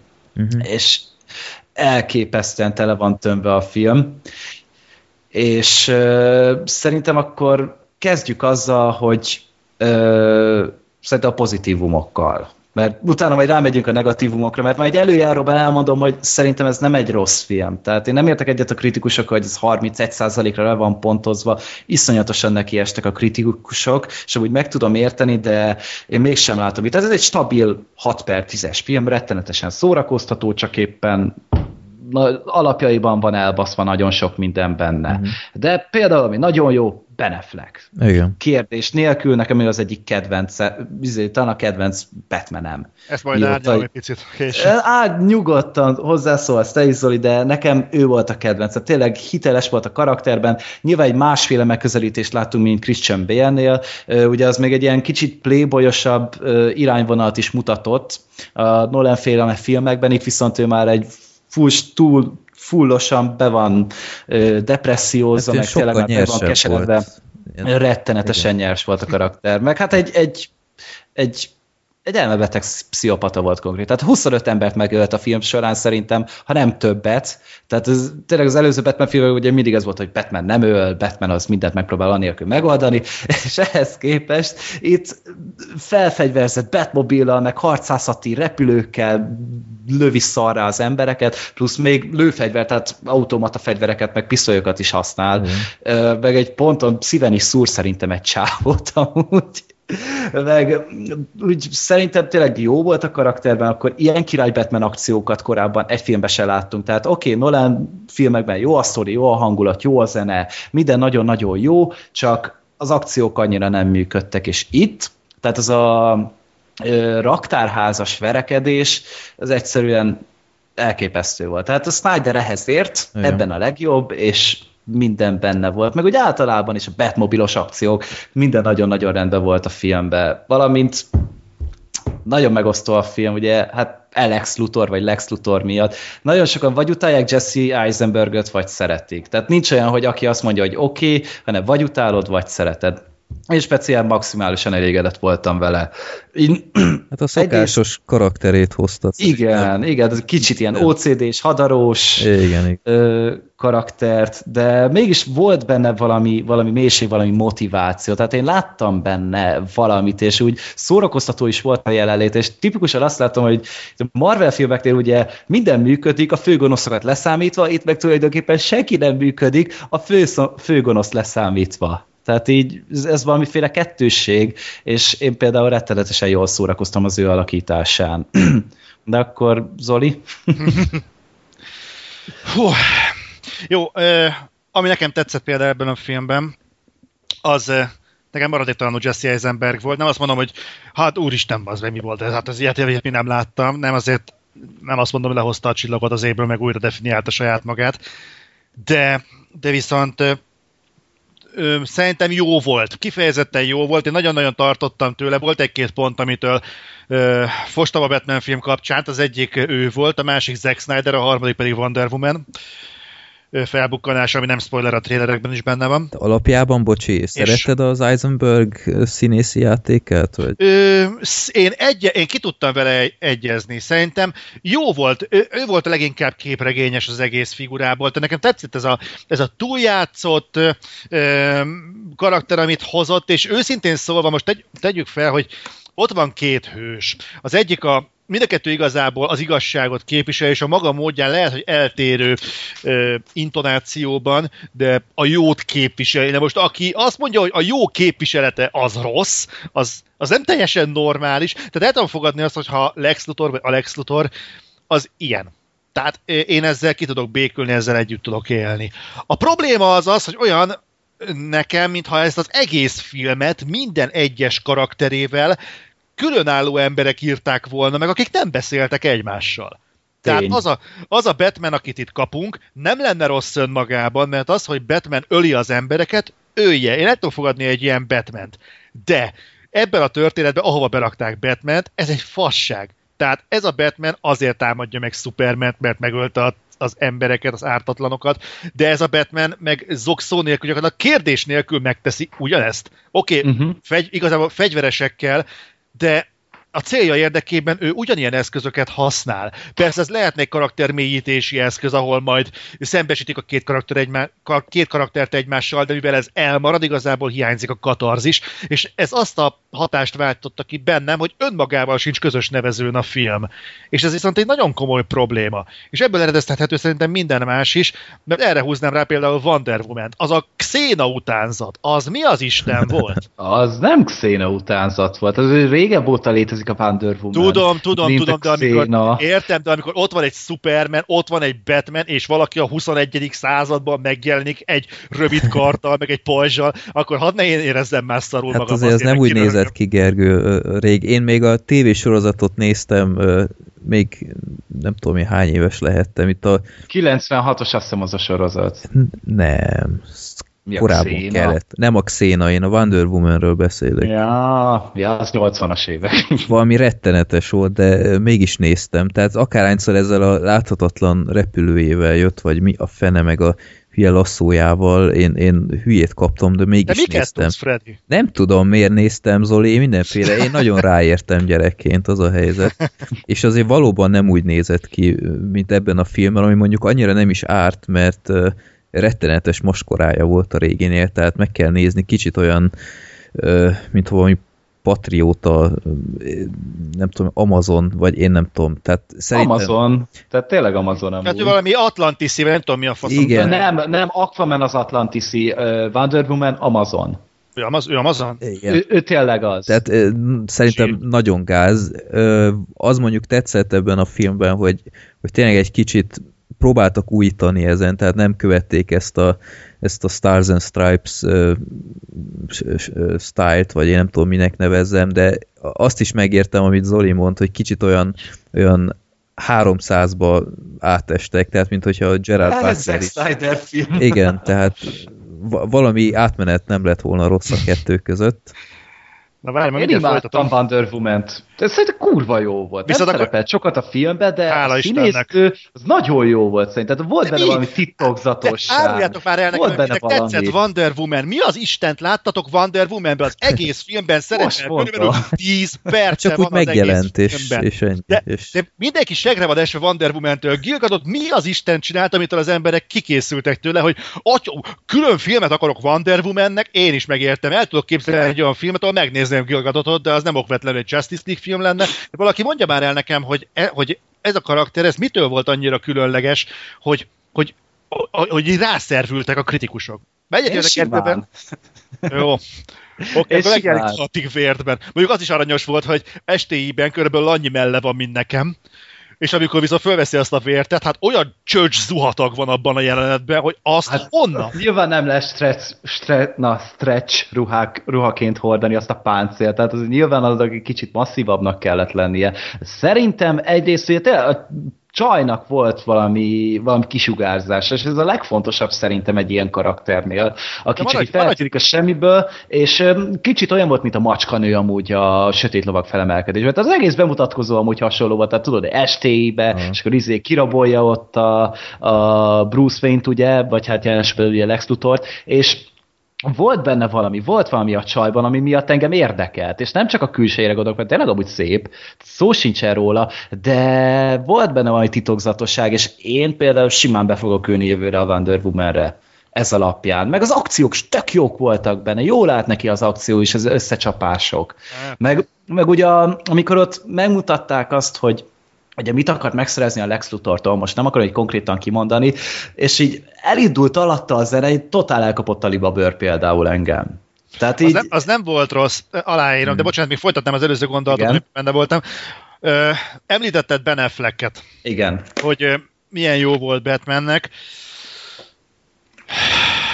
Nem akarom azt mondani, hogy, hogy, hogy ro- nem tudtam beazonosítani, és nem azért, mert rossz volt Batman, én nem hittem el erről az emberről, hogy ő Batman. Azt elhittem róla, hogy tele van frusztrációval, meg, meg, meg te, idegbeteg. Tehát ezt gond nélkül elhittem róla.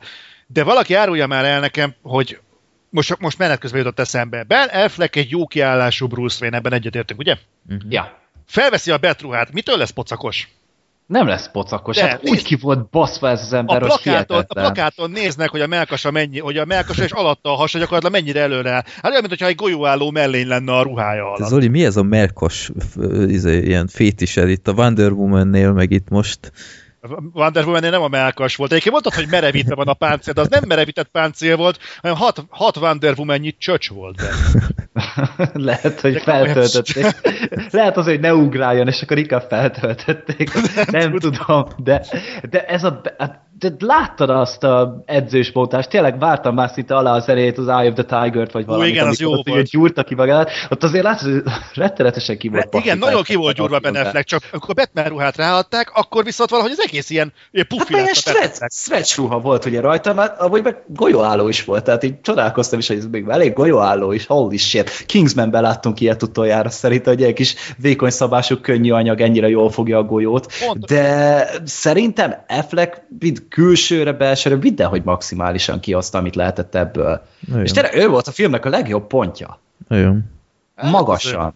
Tehát Affleck meg, amit Nyilván akkor menjünk bele a negatívokba, a film szörnyen van vágva. Én ilyen rosszul vágott filmet még szerintem a moziban nagyon-nagyon régen láttam. Az első egy vagy másfél óra egy akkora katyvaszt, hányták egymás egymással jelenteket ilyen szaros lapátokkal, tehát nem tudom, mással nem tudták ezt csinálni, és következetlenül mindenféle átmenet nélkül pakolták egymásra a jeleneteket, és sokszor azt se tudtam, hogy jó, ez még most az előzőt folytatja, vagy most már egy új történetet nézünk, vagy mi a fasz van?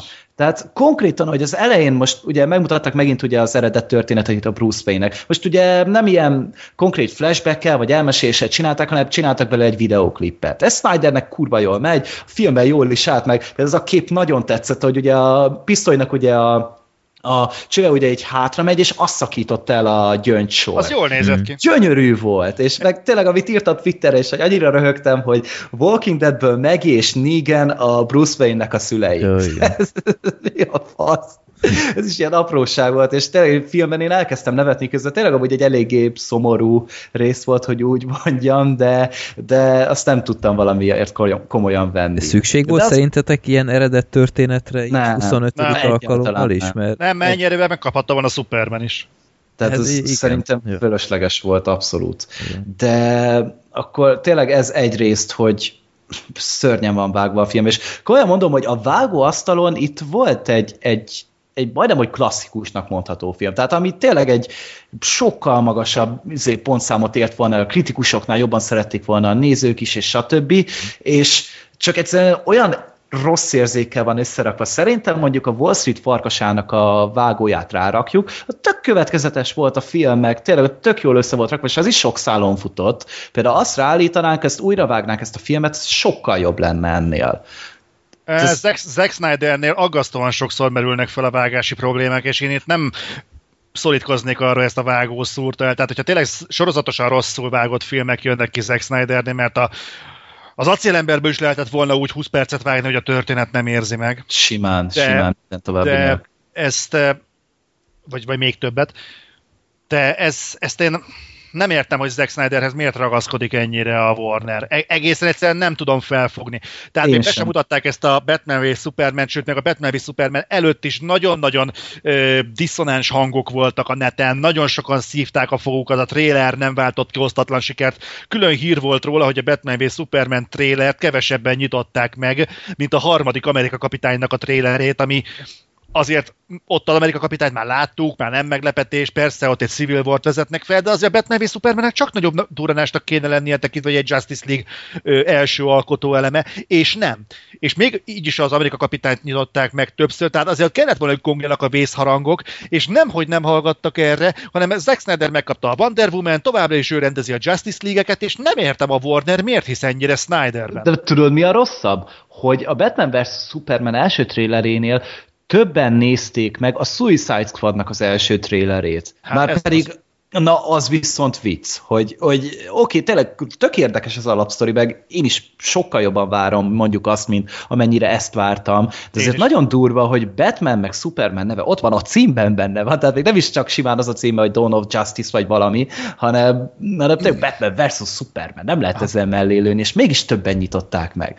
Nagyon kemény. Hmm. Igen, és ez, ez egy nagyon-nagyon óva intőjel, és szerintem egy normális stúdió ilyenkor elkezdene gondolkodni, hogy mi az oka annak, hogy két olyan nevet összeengednek, aminek a Batmannek a harmadik része és az acélember együtt másfél milliárd dollárt hozott össze, azért ez nem konyhapénz.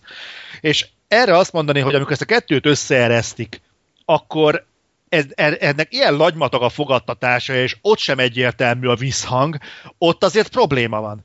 Tehát én egyébként engem nem lepne meg, hogyha a közeljövőben bejelentenék, hogy a Justice League rendezését átadják valakinek. Tudom, hogy már előkészítési státuszban van, de azért az... Hát áprilisban forgatják konkrétan, tehát azt, egy azt hónap múlva már forog. Szóval szerintem amúgy az lesz, hogy el fogják inkább tolni. Vagy hogyha most a Batman vs. Superman megreked egy milliárd alatt, amire pici amúgy az esély szerintem, de hogyha ott megreked, akkor lehet, hogy el fogják tolni, újra gondolják a sztorit, Zack Snyder-t esetleg lecserélik, mert tényleg szerintem szerintem az lenne a legjobb megoldás, hogyha Ben Afflecket beültetnék rendezni. Ő már benne van ebben a világban, benne van a karakterben, érti a dolgot, tele Kevin smith együtt nőtt fel, képregényeket olvastak egész nap ezek, szerintem Affleck simán meg tudná amúgy csinálni. Vagy ha nem, akkor meg a Batman mozit biztos ő fogja csinálni. Egy, egy apróságot hagyj egyezzek meg. Volt egy elmélet a filmmel kapcsolatban, eh, amit én reméltem, hogy meg fog, tört, meg fog valósulni. Ez most spoiler lesz, de nem a valódi filmnek a spoilerje, hanem egy, egy olyan spoiler, amit megvalósulhatott volna, végül nem ez került be. Ez, nem tudom, ez, ez spoilernek minősül?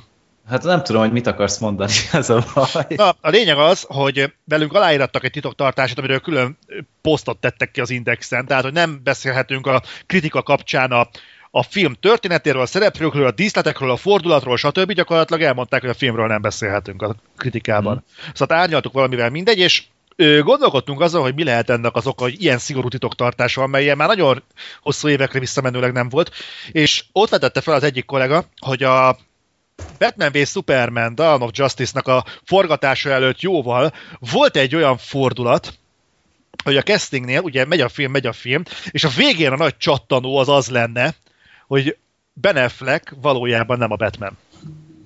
Hanem, hogy ő, ő, hanem hogy ő valójában végig a Deathstroke volt, aki úgy tett, mintha a Batman lenne, és az lenne a nagy trollkodás a film végén, hogy, hogy gyakorlatilag a Warner fű alatt begyújtatnák Christian Bale-t, hogy visszajön Batmannek.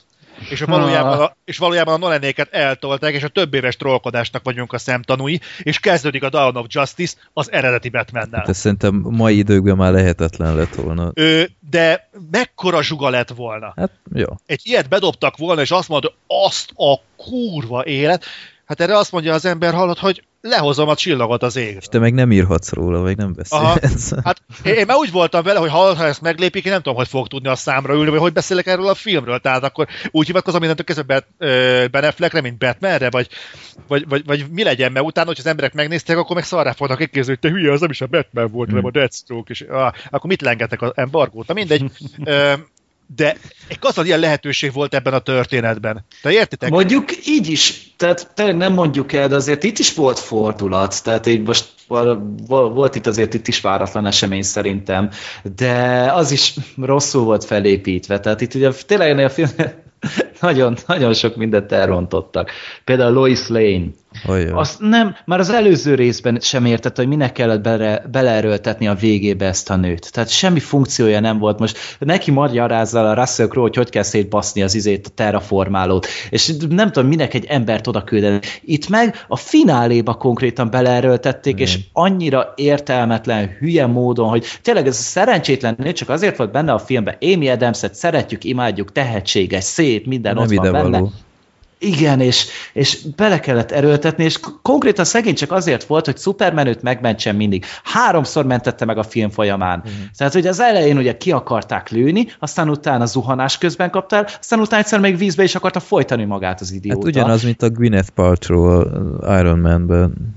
Igen, de ott, ott legalább így csak azt egyszer kellett megmenteni, nem? Vagy kétszer, nem tudom. Hát a három filmet háromszor kellett ugye megmenteni, uh-huh. itt meg egy film alatt volt három ilyen alkalom, és nem tudom, de ez rettenetesen gáz volt szerintem, és ugye elolvastál egy csomó kritikát ezzel kapcsolatban, és ö, mindegyikben feltűnt a shoehorn nev, ö, kifejezés, tehát hogy bele kellett rugdosni minden szart ebbe a filmbe, mm. mert a legnagyobb gáz az egésszel hogy ez nem egy önálló film, hanem ez egy Justice League felszopás. Igen. Konkrétan. Tehát volt benne egy annyira fantáziatlan gyökér jelenet, amiben bemutatták a többi Justice League tagot, nem mondom el, hogy hogy, de de az annyira béna volt, tehát ezt a forgatókönyvírás alapfokon, hogy hogyha nem tudod megcsinálni, akkor egyszerűen ne rakd bele. Uh-huh. Tehát ne így csináljuk már, hogy egy nem, fogtam a fejemet konkrétan, hogy ezt miért itt kell megcsinálni. És mert pedig nagyon jó ötletek voltak néha benne, tehát például a, a Lex Luthornak tök jó szövegei voltak, tehát ugye ez volt a, a trailerben is, hogy ez a Devils don't come from hell beneath us, they come from the sky. Igen. Ez például egy tök, tök jó duma, nagyon idézhető, tényleg ez egyik kedvenc ilyen szuperhősös dumám lett, meg a meg a, azon a, a kapitó... bálon, vagy mi a fene volt, az igen, ott, ott, igen. ott nagyon jó volt az a párbeszéd, amikor ott volt mellette a Batman és a Superman, mint, igen, mint, igen, mint civilben az Igen. szerintem nekem az volt speciál kedvenc részem Lex Luthorral.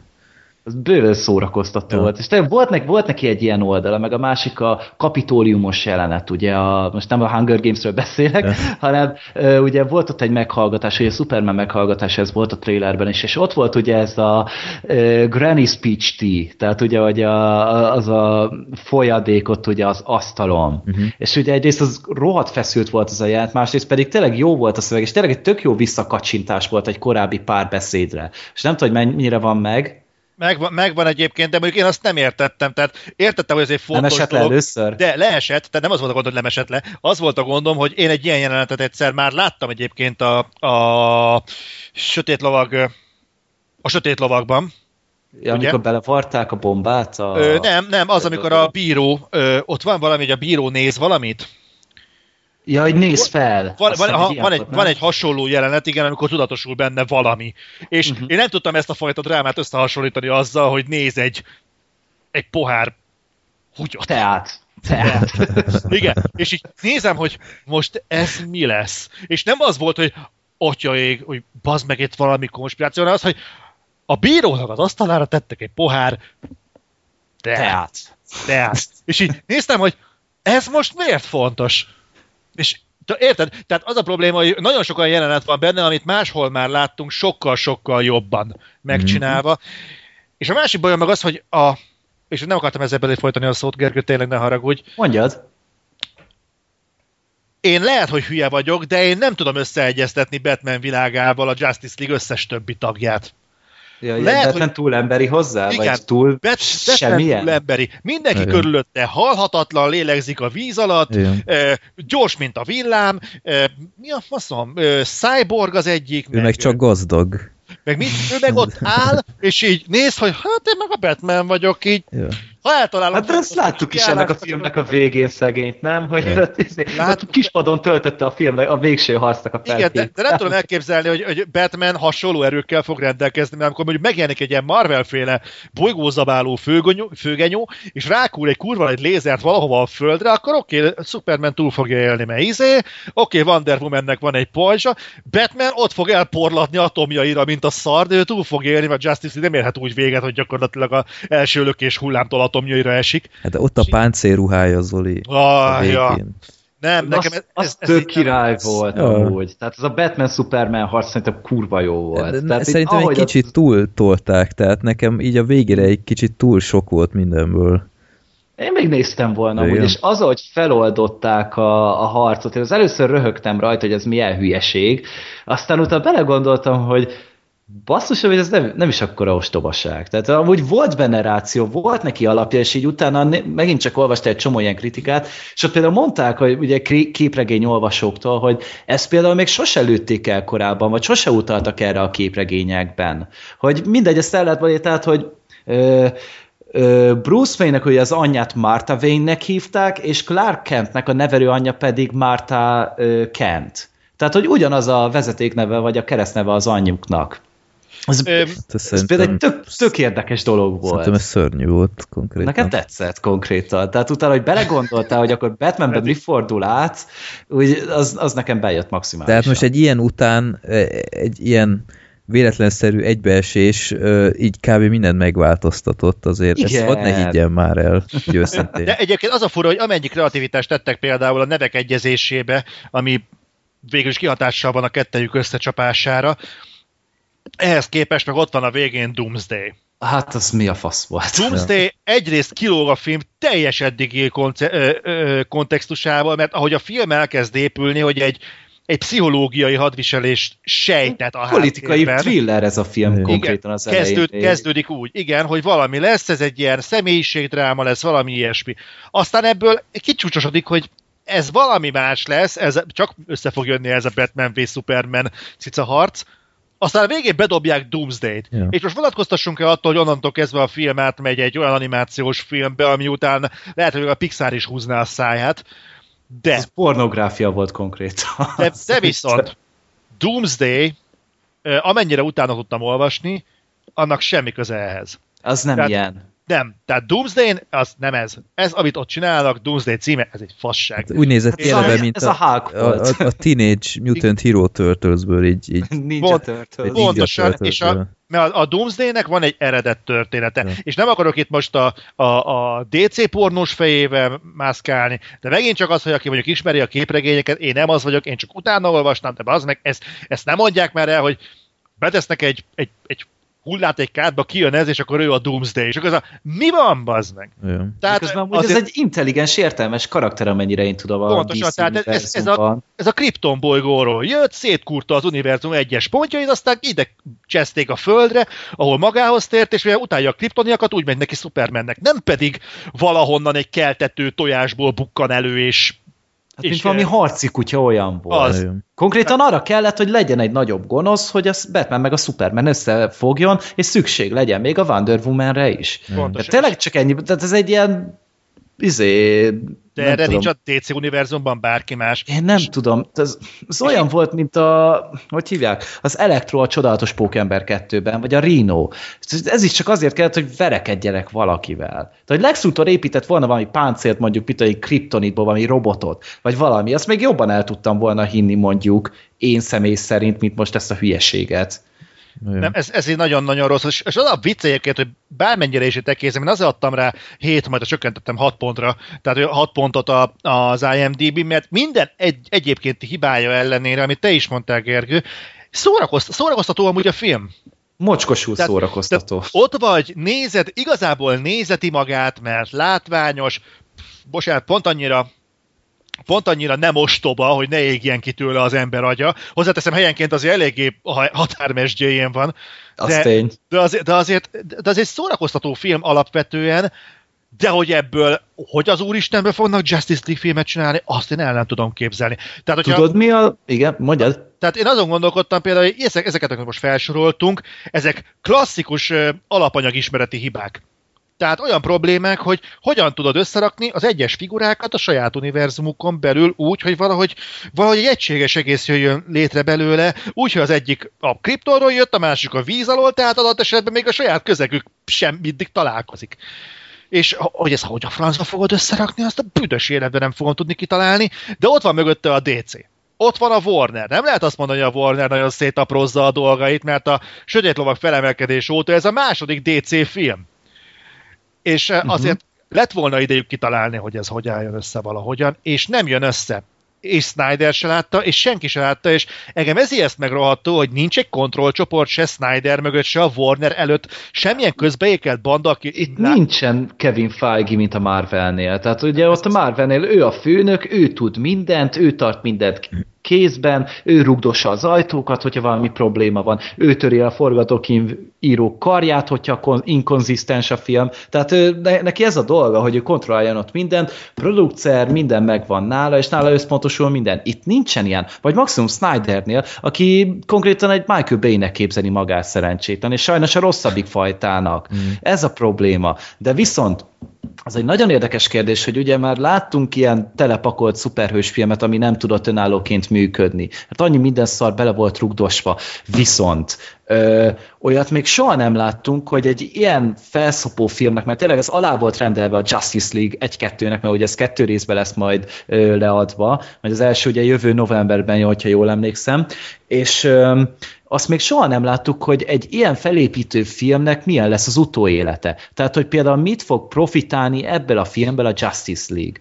Mert most már láttuk ugye tényleg a Flash-t, láttuk a Csodanőt, láttuk Aquament, mondjuk Aquamannek a bemutatója az szerintem szörnyen gáz volt. Hát az nagyon... Nem tettek szívességet maguknak ezzel. Hát nem. A történetőket láttátok?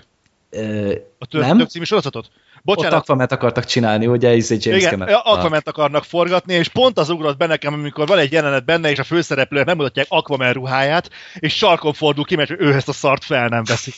és uh, tényleg borzasztóan néz ki az Aquaman ruha, és valamiért az ugrott be, amikor megpillantottuk abban a rövid... Pedig itt amúgy király. Itt és király néztem amúgy a- szerintem. Én, én elhiszem, hogy ez koncepciós rajz szinten jól néz ki, Ja. de én nem akarom elhinni, hogy valaki tényleg megint a 21. században egy szigonnyal hatonászik egy hajó lyukas belsejébe, és itt néztem, hogy ez most itt micsoda. Ez egy búvár, akiről leesett a oxigénmaszk. Hát elég a De- borítóképünket nézni, hát Sorter, Ja, hát- ja, vagy beszéd. Black Sheep, nem tudjuk melyik még, majd kiderül később, de ez rettenetesen gáz volt, és nagyon kíváncsi leszek, hogy hogyan fog ebből profitálni a Justice League.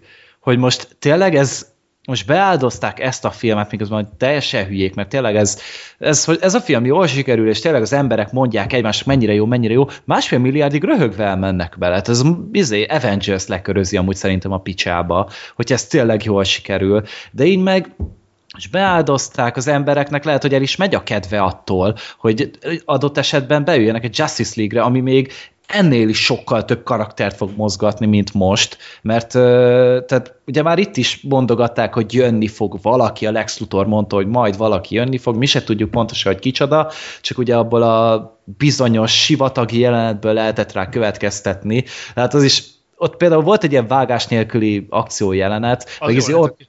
Szerintem úgy nagyon koreografáltnak látszott. Tehát az olyan volt, mint hogy tényleg mindenki várna, hogy jó, most én jövök a koreográfiában, most meg ő jön. Kicsit gáz volt, meg ott láttuk ezt, hogy Batman izé automata fegyverekkel, meg pisztolyokkal lövi agyon az izé arcokat, tehát az egy holy shit. Egy átmentünk egy ilyen G.I. Joe-ba. Már itt tart a Batman. Meg amúgy maga a Batman gúnya szerintem király volt. Tehát nekem kifejezetten tetszett ez a kis gönc amúgy. Tehát tényleg más, mint a többiek. Tényleg ez a kis pici fülei. Ö, Kicsit más, mint amit eddig megszoktunk, de mondom, ez a film, hogyha Batman film lett volna, akkor kurva jó lett volna. Tehát szerintem Batman az kifogástalan volt ebben a filmben. Egyébként érdekes koncepciós dologra lettem figyelmes, hogy ö, most megint csak paritásba helyezve az Avengers-el, hogy a bosszúállókkal, az azért egy, egy eléggé minta példánya annak, hogy hogyan kell univerzumot építeni. Gondolom ebben azért egyetértünk. Igen.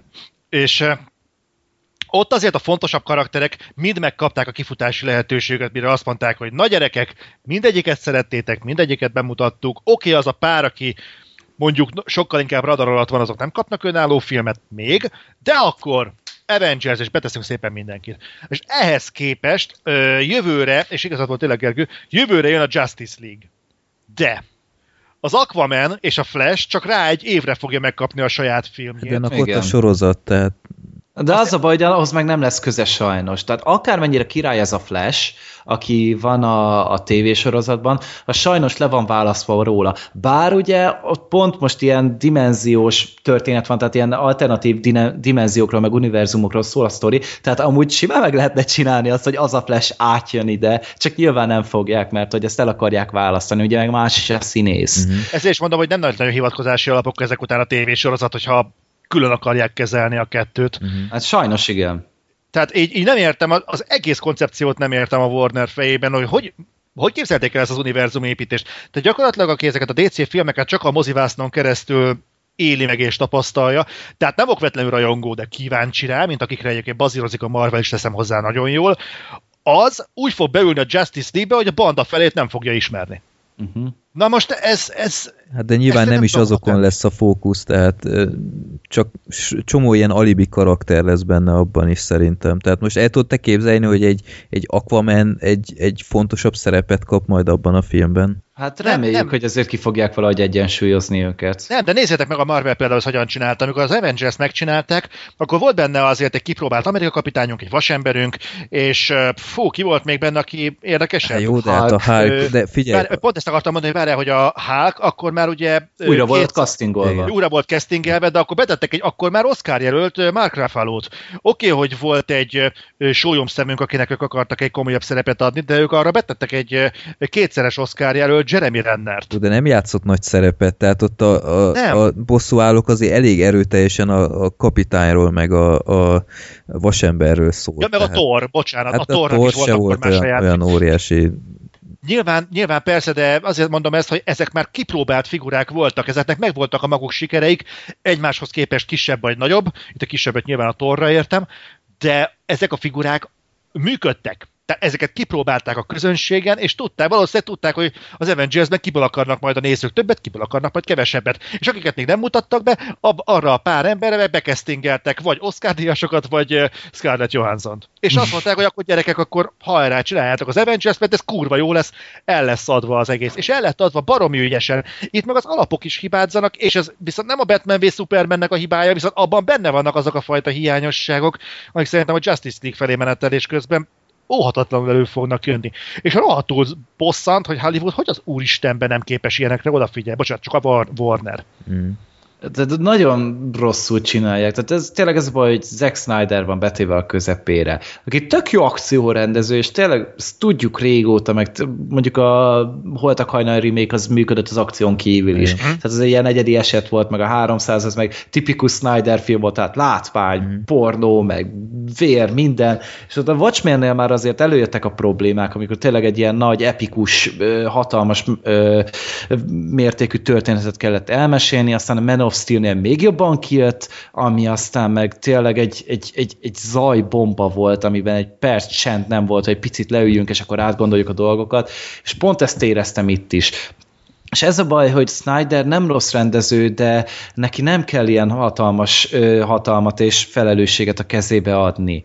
Tehát ő úgy maradjon ott a kis 300-nál, stb. Ez tök jól csinálja, de ez azért valami kompetensebb, értelmesebb rendező kell, aki tudja, hogy mikor kell megállni egy picit, tudja, hogy hogyan kell kiegyensúlyozni a karaktereket, tudja, hogy mikor mire van szükség, és nem pedig az, hogy akkor mindent beledobálunk egyszerre a filmre, amit csak tudunk. Egy kérdés még ö, tegyek fel, hogy ti egyik új, új castingról kérdeznék, hogy Jeremy Irons, ti hogy láttátok, mint, mint Alfred? Mert- Nagyon jó mert- Alfred mert volt. Ahhoz képest nagyon be lett hangoztatva, hogy ez másfajta Alfred lesz, és, és Mhm. szerintem olyan is volt. Tehát én, én sokkal jobban szerettem őt, mint a Michael Caine-t, mint a, a Nolan féle verzióban. Azt aláírom. Jeremy Irons szerintem szenzációs Alfred volt. Egy sokkal másabb, ez egy, Igen. egy nem csak egy ilyen apa figura volt, hanem szinte a, a barátja Batmannek Igen. inkább, úgy mondtam Bruce Wayne-nek, meg ugye mentora is, meg hát ugye ott az eszközöket is készítette neki, hiszem a, ezt a Batman páncélt is talán ő készítette. Tehát itt sokkal Ja. több rétűbb karakter volt, és vele voltak ugye ezek a morális párbeszédek ugye batman tehát ugye mindig ez volt általában a funkciója a karakternek, és én ebből többet akarok látni megint Mhm. csak. Jó. Zoli? Á, Nekem nem tett hozzá. Én nem értem, miért kellett ez a szerepes Jeremy Irons. Tehát látszott a filmben összesen talán fél percet. Hát azért volt szerintem egy 5 perce vagy 10 perce. Á, ezt meg, meg hát akkor majd még... kiszámoljuk. De nem, na- én, én nem, tudom, nem tudom, miért kellett ez Jeremy Irons, de hozzáteszem, hogy nem tudom, mi másban láttam mostanában Jeremy Irons-t, ugye egyébként, úgyhogy De például a, én még meg fogom nézni egyszer biztos, ugye már premier előtt egy hónappal be volt lengedve a rendezői változat, ami amúgy már sokat elárult szerintem előre, így a, hogy mennyire bízott a filmben a Warner, és hogy majd ez egy fél órával hosszabb lesz, meg már erbesorolást kapott, és tényleg korhatáros lesz, meg fél órával hosszabb, az már három óra lesz, Jézus Mária, de azt még egyszer mindenképpen meg akarom nézni. Tehát az- én kurva jól szórakoztam rajta, és ennyi kell egy filmhez igazából. Én többet is elvárnék, de egy minimumot teljesített, most még volt ugye Hans Zimmernek a zenéje, Lex Luthornak meg Wonder Womannek kurva jó zenéje volt. Tehát a Lex Luthornak főleg annak ilyen kicsit Sherlock Holmes, hogy zenéje volt, és bennem nagyon megragadt. Uh-huh. Jó. Ő az ő zenéje, meg hát Wonder woman ez a szólógitáros dallamokkal, az Az, az szörnyű volt. Hát Imádtam. Kétszer, kétszer kezdték el azt a tételt, kétszer zendítettek rá, mind a kétszer, amikor lassítottva megjelent a Wonder Woman, és másodjára már annyira komikus volt, hogy ugyanaz ah. a tétel ugyanúgy csendül fel. Nem érted, Zoli. Nem, tényleg nem. az, az nagyon fura volt. Tehát bocsánat, és az együtt, hogy szerintem egyébként bőven nézhető film a Batman v Superman, de hát sokkal egyszerűbb keresni azokat a pontokat, amikben nem lehet belekötni, mint amit. Hát le, minden jó dologra jut legalább annyi rossz, tehát ez egyértelmű. De én azt mondom, hogy egyszer mindenkinek látnia kell. Tehát attól függ, hogy tényleg most, hogyha nagyon-nagyon-nagyon-nagyon nem érdekel, akkor persze nem kell, de, de én azt mondom, hogy ilyen nem sűrűn van. Úgyhogy mm-hmm. én senkit nem tudok róla lebeszélni mert megvannak a maga értékei, meg benne van valami szikra a filmben, csak benne van legalább ugyanannyi fasság is. Igen. Jó, ezzel szerintem mindent elmondtál ezzel a filmmel kapcsolatban. Ja. Ö, azért annyira nem rossz, mint szerintem mindenki mondja, de bőven lehetett volna jobb is. Tehát itt a, a casting terén szerintem voltak azért ö, hiányosságok, meg ö, tényleg a vágás, amit mondtál, az nekem is negatívan feltűnt. Na, ö, akkor ellenben viszont egy szerintem ennél sokkal jobb filmről én is beszélnék. Ö, legutóbb Gergő, te előhoztad a Zootropolis című filmet, uh-huh. amit képzeld el, én is megnéztem, és, uh-huh. és próbáltam visszagondolkodni, hogy mi volt utols, utoljára egy Disney film, Disney animációs film, ami nem Pixar, de hanem full Disney, amit moziba láttam, és ha nem beszélek hülyeséget, szerintem legutolsó az az Atlantis lehetett, ami nem ma volt. Mikor volt az már? 2000-es évek eleje, vagy én nem tudom. Atlantis. 2001 talán? Atlantis, Disney. Így 2001, van, 2001. Ja. Ez volt szerintem az utolsó. Azelőtt az eszeveszett birodalom volt, azt hiszem ami engem annyira felcseszett, hogy én azt mondtam, hogy több Disney-t én meg nem nézek, mert szerintem ez egy rettenetes volt, de hát ezek szerint mégis megnéztem az Atlantis-t utána, de azóta én így nem néztem eh, Disney filmet, és most adódott a, a helyzet, hogy uh, volt egy szabad délutánom, ami nem uh, gyakran fordul elő, és akkor egyefene megnéztem ezt az Utropolis-t, ha már ennyire ajánlottad, meg ajánlotta mindenki, én is mhm. ajánlottam. Te is ajánlottad. És Black Sheep is. Igen, Black Sheep is, na, gyerekek, és tényleg tök jó az a film. Tehát uh, annyira, annyira élveztem, mert uh, egyáltalán nem azt nyújtotta, amit vártam, még azok után is, hogy te uh, legutóbbi adásban uh, nagyjából már elmondtál sok mindent, például a Breaking Bad-es utalást, én már nem tudtam uh, szűz szemmel nézni, hogy mi következik, de uh, tök jó pofa volt, és uh, tényleg így meglepett, hogy, hogy egyáltalán nem azt kaptam, amit vártam, tehát a, az szerintem konkrétan totál meglepetés volt, hogy így a, ez a világ, amit próbáltak felépíteni, én azt hittem, hogy teljes egész végig szinte ezen lesz a hangsúly, hogy milyen fasza ö, ilyen, ilyen várost építettek fel, hogy ezekkel Nem. a földrészekkel, meg ilyesmi, és ez egy ilyen tök mellékes dolog. Tehát ez így a, az előzetesben így a legtöbb ilyet láthattuk, hogy külön ajtók a vonató, meg ilyenek, de ez igazából ilyen kis gimmick, tehát így nem annyira nem fontos, és nem, nem részes az egésznek. E, ellenben kapunk egy, egy, egy krimi történetet, úgymond, ami annyira nem volt nagy szám, de még bőven jó volt, de ami elvitte szerintem a, a filmet a hátán, azok a karakterek. Tehát ilyen jó karaktereket én animációs filmben nem tudom, mikor láttam legutóbb, mert e, így, így minden a helyén volt, tehát kezdve azzal, hogy, hogy basszus, ezek a rendőrök, tehát ott volt az a, az a rendőrfőnök, az a nem is tudom, az a milyen állat az, ami bölény, vagy bivaj, vagy, vagy én nem igen, tudom. Az. Tehát annyira, annyira jól működött, hogy a, a rendőrök azok az ilyen kigyúrt orszarvuk, meg ilyenek, és akkor oda jön tényleg ez a nyuszi, és, és érezhető ez a, ez a kon, konfliktus, hogy ez a kis nyuszi mit keres itt ezen a területen, mert tényleg kivétel nélkül csak ilyen rinocéroszok voltak, meg ilyenek, és ez szerintem baromi jó fel lett építve, meg ez a, a az a róka, most nem jön, Nick azt hiszem azóta neve. Igen, Nick White. Az is egy baromi jól megírt karakter. Tehát az elején az a, az a fagyis Aha. részük szerintem annyira jól fel lett építve, hogy milyen fajta ember ez, és, és tök jól ö, megismerted a, a nyuszit is, hogy ö, helyén van a szíve, meg ilyenek. És hát basszus a, a, a, a lajhárok, hát gyerekek, hát én mennyit röhögtem azon.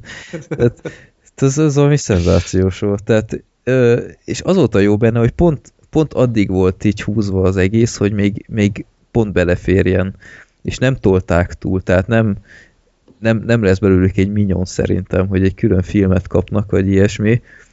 De, hát az egy lassú film lenne. Lassú film volt, de, de ez, ez így pont tökéletes volt. Tehát így annyira rámutatott a, a hivatalok bürokráciájára, igen, hogy, hogy lajhárok vannak ott. Tehát egy, így nagyon-nagyon kellemes film volt és tényleg tudom ajánlani mindenkinek, nem akarok hosszasan beszélni, meg Gergő már szerintem legutóbb elmondott mindent, Annyit még mondanék, hogy egy, ez is kicsit meglepett, hogy egyáltalán nem egy, egy gyerekfilm. Tehát mm. egy tíz év alatti gyerek szerintem nem fog túl sokat nevetni rajta. Ott a, a moziban egy elég színes közönség volt, tehát volt az öt éves gyerektől a tíz évesig, és az öt éves gyereknél így láttam sokszor, hogy így, így rohadtul nem tudott nevetni azon, amin a szülei például tudtak. Tehát és ez, ez egy óriási trend szerintem mostanság, hogy mint hogyha egyre gyakrabban lenne az, hogy, hogy nem az van, hogy, hogy mindkettő ugyanannyit tudjon nevetni, hanem inkább, mint már ha a, a, a felnőttek felé menne az arány, hogy, hogy azok Igen. szórakozzanak jobban. Pontosan, mert a felnőtt fizet. Ez most nagyon szomorú elmondani, de tényleg a felnőtt fizet, és igazából hiába gyerekmese, meg gyerekfilm, de ha gyereket akarod mesével szórakoztatni, akkor most most ez is szarul hangzik, de bármelyik Nickelodeon csatornának a műsorától megkapod azt, mint a gyereknevet. Itt meg vannak állatok, tök viccesek el vannak, de a tartalmi része, amit mondanak, az meg igazából jó, hogyha a felnőtt érti, és ő tudja helyén kezelni, mert végén ő lesz az, aki megítéli, hogy megérte a gyereket elhozni Persze. erre a filmre, vagy nem. Tehát csak ahogy mert... a, a Nyuszi megzsarolta úgymond a rókát, tehát ezzel ha? az adó csalással, meg ilyenekkel, és így, így a gyerek így öt évesen mi, mi a fenét tud erről, és akkor tökre nem érti, hogy, hogy hirtelen most miért szövetkezik vele, meg ilyenek. Csak, csak azt érzéke, hogy á, valami baj van, és emiatt muszáj, hogy részt vegyen ebben a, a kutatásban Szóval tényleg nekem ez egyre jobban feltűnik már, hogy így tényleg így billen így kicsit az arány, hogy nem ez a fele-fele, mint amit a Pixar nagyon sok ideig csinált, ami nekem speciál egyáltalán nem baj, mert én, én így kitűnően szórakoztam így csak így nem tudom, hogyha majd elkezdem gyerek, gyereket elvinni moziba, nem tudom, mi a fenére kell majd beülnöm, ilyen, ilyen Alvin és a mókusok 18-ra, vagy én nem tudom, előre reszketek, de ez szerintem egy hasonlóan, mint az, hát az agymanók az mondjuk egy, egy még durvább, de szerintem itt sem tudta volna teljesen megérteni, hogy mi a fene zajlik éppen, főleg a mondani valójával. Egyébként érdekes lenne látni mondjuk, hogy a gyerekek tényleg hogyan reagálnak mondjuk a... Most bocs, hogy kísérleti nyúlként hivatkozom de érdemes lenne látni mondjuk, hogy például egy gyerek mondjuk hogyan reagál ezekre a filmekre, mert oké, hogy mi szülők, az, vagy, vagy mi szülők, tehát igazából te Freddy, mint szülő, azt mondod, hogy ez nem gyereknek való de érdemes lenne megnézni, hogy egy gyerek mennyit fog fel abból, amit lát. Mert helyenként persze ijesztő az Utropolis. De nagy részt igazából kedves állatokat látsz, Persze, hogy mennek, igen, hörcsögök jönnek ki. Jaj, Lehet egyébként, hogy jól szórakozik, csak van egy-két pont, ahol elveszti a fonalat, mert igazából gyerekként mi is rohadtul szerettük az oroszlán királyt. Hogy Hogy az oroszlán királynak az üzenete azért bőven túlmutat azon, hogy egy gyerek mese legyen. Hát főleg ma szerintem egy, egy gyerek, egy most egy öt éves gyerek, aki előttem ült, szerintem azt se érti, hogy mi ez a mi ez az úgymond civilizálódás, hogy már nem üldözik egymást, meg ilyenek, aztán hirtelen mégis, meg ilyenek, tehát e, ezt a szintlépést szerintem nem, nem feltétlenül értik meg, és, és mégis ez egy nagyon fontos eleme volt a filmnek, úgyhogy igen, hát ez egy érdemes teszt lesz majd, de rövidre fogva az egészet, Zootropolis nézzétek mindenképpen, egy nagyon kedves film, jókat meg lehet venni? Rajta. E, ezt meg fogom venni. Igen. Ez mindenképp. Helyes. Én is. Kitűnő. Úgyhogy amíg tudjátok, nézzétek meg, a szinkron is szerintem kifejezetten jó.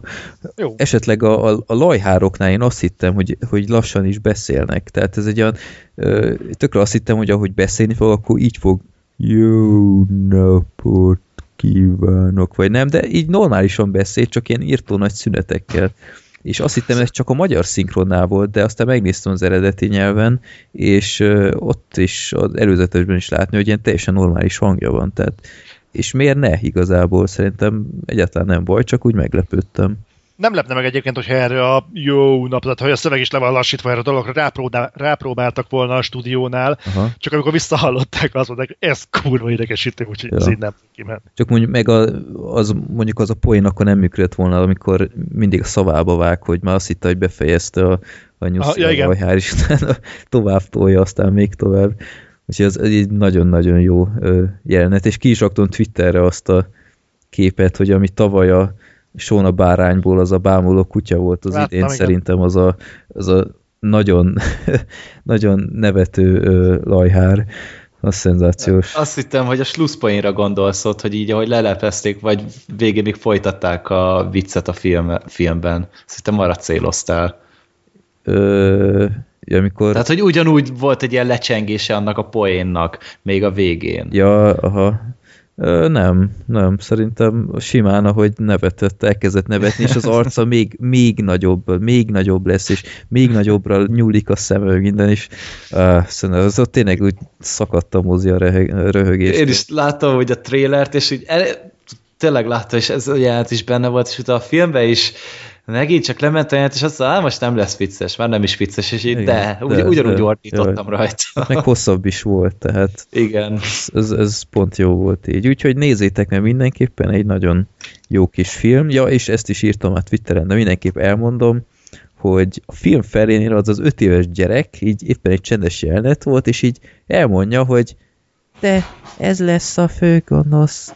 És így basszus tényleg, és így nem is gondolkodtam el eddig, de én, én egyre kevésbé szeretek már elgondolkodni, hogy, hogy mi lehet a film vége, mert így ö, észreveszem magamon, hogy így el- elterelem a saját figyelmet. Főleg nem egy animációs film. Hát annál, annál pláne nem, így, így eh, hagytam, hogy ö, hasson rám az egész, és ahogy kimondta így, basszus persze, hát tök evidens, és aztán igaza lett. Én kitaláltam előre, tehát én nekem így, én belegondoltam, Aha. És így az összeállt a dolog, persze nem Ja. két nagy megoldásra várni, de azért szerintem kellően fordulatos a történet. Igen, igen. Úgyhogy tényleg nézzétek meg, amíg lehet, mert nagyon, nagyon jó kis film, és a Pixar is megirigyelné szerintem konkrétan. Hát ez kreatív, hát minden benne van igazából, ami mint a Pixar-t imádjuk, csak nem Pixar. Igen. Ja, úgyhogy ö, ö, Zootropolis, mindig Zootópiát akarok mondani, megörülök ettől a ö, névváltoztatástól. Azt tudjátok, hogy miért van, nem? Hát a... Mert a... nem tudom. Mert minden, tehát az USA-ban ö, Zootopia neve, csak Európában van egy Dán állatkert, ami levédette ezt a nevet, és éppen ezért át kellett nevezni Tényleg, egész Európában, és éppen ez nem lehet itthon ö, Zoot- Zootopia, hanem Zootropolis, németeknél Zoomania konkrétan, tehát így teljesen el vagyok veszve egyébként, hogy minek nevezzem ezt a filmet, úgyhogy hát ilyen is van a háttérben, amilyen Ezt nem is tudtam, én azt hittem, hogy csak azért, mert hogy ugye a filmben ugye Zoo, Zootropolisnak hívják a várost, és akkor Zootopia pedig így az egész területnek a neve lehet mondjuk, vagy az országnak, vagy nem. Lehet, hogy mondjuk grafikailag is fordították, tehát hogy ott is átírták a táblákon a Zootopiát Zootropolisra, tehát ezt nem tudom, de ugye a táblákon is Zootropolis szerepelt. Csak én ezért gondoltam, hogy akkor így lehet, hogy így talán könnyebben kitalálhatónak vélték ezt így. Na csak van egy betolakodónk itt a szobában. Papá! Na, oké. Okay. Elnézést. Black Sheep. Ja, úgyhogy ez áll a háttérben. Na, akkor most megy a mozikban a támadás a fehér, Fehérház ellen kettő London ostroma, ha minden igaz. Éppen Igen. ezért ez egy kiváló alkalom, hogy ne erről a filmről beszéljünk, hanem a, az első részről, a támadás a Fehérház ellen, amit most láttam múlt héten a tévében. nem tudom miért, valami pervers késztetés volt, hogy megnézem ezt. Gergő, te is láttad? Nem Egy jó három hete. Pont amikor mozikba került ugye a második rész, igaz, akkor megnézem végre az elsőt, mert úgy voltam vele, hogy ugye már egyszer láttam az elnök végveszélyben, az volt a Hú, mi volt annak az eredeti cím? Ez a Channing Tatumos film volt. Ja, igen. Ja. Oh, yeah. Elnök végbeszélyben. White House Down volt az, azt hiszem. Igen, White House Down volt. És izé azt láttam, és úgy voltam vele, hogy ez a kettő ugyanaz a történet lesz. Most mi a szarnak nézem meg a másikat. Főleg úgy, hogy Gerald Butler-t annyira nem bírom. Uh-huh. Zoli, te láttad már ezt? A támadás a Fehérház ellent láttam. Aha. Láttam, bennem semmilyen mély nyomot nem hagyott, Hát az nem meg. Kurvára, uszadrangú akciófilm. Annyira ilyen, nem is értem, hogy hogy jut valakinek eszébe ilyen filmeket leforgatni mostanában. Tehát annyira arcpirítóan a B vonalra van berendezkedve, hogy nem tudom, annak az időszaknak volt azért egy sajátos bája. De az, hogy ma ezek az ötletek bárkiben akár forgatókönyvíró létére, akár csak egy, egy, egy átsuhanó képszintjén felmerülhet, Szörnyű. Tehát az, hogy egy koreai bombázó átrepül Amerika térségén és lövi a fehér házat, menj már, tehát ez, ez mi? Hát szerintem a maga a történetnek van létjogosultsága, de tényleg annyira infantilis forgatókönyv volt, hogy, hogy hát én nem tudom, tehát helyenként nem hittem el, hogy mit látok, de nem tudom, Gergő egyetértesz velem, de ennek elnére, hogy ilyen, ilyen rettenetesen van felépítve szerintem a történet sok szempontból, a maga módján mégis szórakoztató. El lehet rajta röhögcsölni, tehát én is adtam rá egy hat pontot Én is talán, de, de úgy meg lehet nézni, hogy századik Morgan Freeman film, Gerard Butler még mindig a diák hitelét fizeti, nem tudom, hogy ilyen filmeket elvállal. De, de jó Szeret... volt benne szerintem. Tehát hát, szerintem, hogy Gerard Butler egy kifejezetten jó választás volt. Tehát én például az hát Aaron Eckhart... Ez megy neki. E, ez megy, tehát ez mindenképpen. Tehát az Aaron Eckhart szerintem egy jóval szarabb választás volt, mint amerikai elnök, az valahogy nekem nem, nem működött. De Gerard Butler nagyon jó. Tehát ez egy, sokan Die Hard filmnek mondják ezt. Hát mert ez Die Hard konkrétan. De nekem sokkal inkább egy, egy 24 jutna nekem erről eszembe. Az is benne van. Mert, mert ez tényleg egy Jack Bauer volt így a, a legjobb formájában, és milyen, uh, milyen jó, hogy a 24 már szóba került, mert a 24-ben van is egy ilyen rész, hogy a Fehérházba uh, bekerülnek a, a terroristák, ha minden igaz, ha jól emlékszem, valami afrikai, nem is tudom, valami szabadságharcos akárkik, uh, hasonlóan kalandos és uh, hihetetlen módon, mint ebben a filmben, itt azt hiszem ott konkrétan valami alagutat ástak oda, tehát ö, igen. Ö, de ebben a filmben tényleg ahogy már Zoli is mondta, hogy, hogy megjelenik az amerikai légtéren belül egy ilyen ö, bombázó, és ö, minden nehézség ellenére így a Fehérház közelébe kerül, két két vadászpilótát kell csak ö, lekapcsolniuk, meg egy pár légvédelmi rakétát, és ennyi az egész. És így nézem, mondom, mi a tököm? Tehát ez így, így a leghülyebb amerikai tinédzsernek is fel kéne tűnnie, hogy ez így annyira nem működhet. Elég szar lenne ott a nemzetbiztonság, hát hogyha ilyet meg tudnának csinálni. Igen. De egyébként vannak a Fehérháznak saját légvédelmi ütegei. Elhihetett, hogy van. Hát ott Szerintem... is vannak mindenhol, tehát az, az ott nagyon durván védve van. De ez így komolyan? Persze. Uh-huh. Ez durva, nem is tudtam. Hát, hát gondolatod szerintem Washingtonnak így szerintem kilométerenként van kitéve valami légelhárító hát nyilván, ja. De, de ennek ellenére tehát már az amerikai partvonalnál szét kellett volna lőni ezt az akart. Hát főleg egy AC-130-as, hát tehát azért ez, ez, ez, ez katonai osztályú repülő, tehát ez, ez konkrétan harci helyzetekben használják. Most oda berepül egy ilyen ismeretlen jelzésű gép. Hát meg már Alig maga, maga a történet érted, hogy a, a dél-koreai delegáció bemegy a Fehérházba, Fegyveresen. És utána, fegyveresen, és utána még csak utána sem néztek, hogy kik ezek az alakok. Tehát így, mondom, ez, ezt nem hiszem el. Tehát, hogy kiderül, hogy ezek a rossz fiúk, akik végig ott vannak. Húha. Tehát ott, ott nagyon gyakran vannak ilyen részek, hogy így, így baromi kényelmesen megírtak valamit, csak hogy legyen ez az alapszituáció. Meg egyáltalán ez, hogy a, a, ezeket a kódokat akarják kideríteni a, mi, mi is volt ez, Gergő? A, a nukleáris válaszcsapás mi más? önmegsemmisítő kódjait, vagy mi a felét. Igen, igen. És, ez a... és ezt nem lehet megváltoztatni, mert csak ez az e- három ember tudja, aki tiszteletlenül ugyanabban a helyen van. és így, így nézem, mondom, mi a tököm? Tehát most ha az egyikük meghal, akkor soha nem lehet már ezt aktiválni, vagy, vagy mi ez? Tehát annyira suta volt sokszor, és utána, hogy a, hogy a három emberből kettőtől már meg tudták játszani könnyedséggel, tehát ott, hogy az egyiket, e, egyik védelmi miniszter csajt, hogy ki a fel, az Melissa jó volt egyébként? Igen, az a Melissa Leo volt. úristen. Na mindegy. Hova süllyedt szegény. Igen, és utána, hogy gyakorlatilag két pufont kap, és már, már az elnök nem bírja elviselni, hogy hogy bánnak vele, és mond, ráparancsol, hogy adja meg a kódot, mert, mert tök mindegy, mert ő úgyse fogja, és a közben a gyereke még a fehér van, és így, hát ez hihetetlen, meg, meg Morgan Freeman gyakorlatilag a egész ázsiai kontinens feláldozza csak azért, hogy az elnököt megvédje, aki már nem is volt hivatalban, tehát így what the fuck, tehát így, így annyira, tehát Michael Bay nem csinálna ilyet.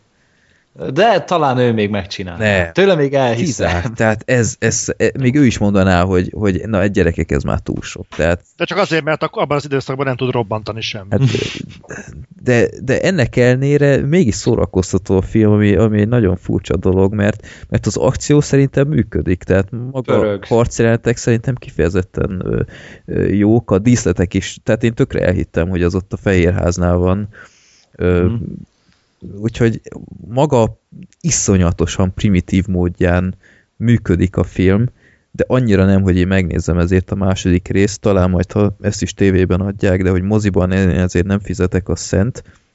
De az de... mondjuk, az is hozzátartozik, hogy ilyen szörnyű CGI-t filmen nagyon ritkán látsz. Tehát konkrétan, amikor felhúzták az amerikai zászlót, látszódott az embereknek a körvonala. Tehát ilyet még Aha. a a 70-es években sem csináltak, vagy 80-as években sem. Hmm. Volt már akkor is egy Star Wars gyerekek, és nem látszódott rajta, hogy izé, ö, digitálisan van odatéve valamit. Az odavetített hátterek nem néztek ilyen szarul, Igen. mint ebben a filmben. Igen, amikor ledobták az ászlót, ott is nagyon Igen. látszódott. De ott voltak a karakterek, a kis körvonalai, hogy be voltak oda illesztve, hát komolyan youtubereknél igényesebbet látsz, pedig azok aztán tényleg semmi büdzséből dolgoznak, csak sima YouTube-ról megtanulták, hogy kell ezt megcsinálni, és annyi. És akkor nehogy már egy 70 milliós filmnél ilyen probléma legyen. Hát meg a, azt is kiraktam Twitterre. Tudom, hogy nagyon sokszor mondom ezt, de nem bírtam magamba magamba tartani ezt a szenációs kaszkadőr mutatványt, Gergő, amikor a, a Fehérház kerítésénél van az első öngyilkos merénylő, vagy mi a fene, Aha. és a, a Gerard Butler karakterek konkrétan ilyen T alakzatban így, így függőlegesen röpül. Jézus. Tehát ezt te nem láttad?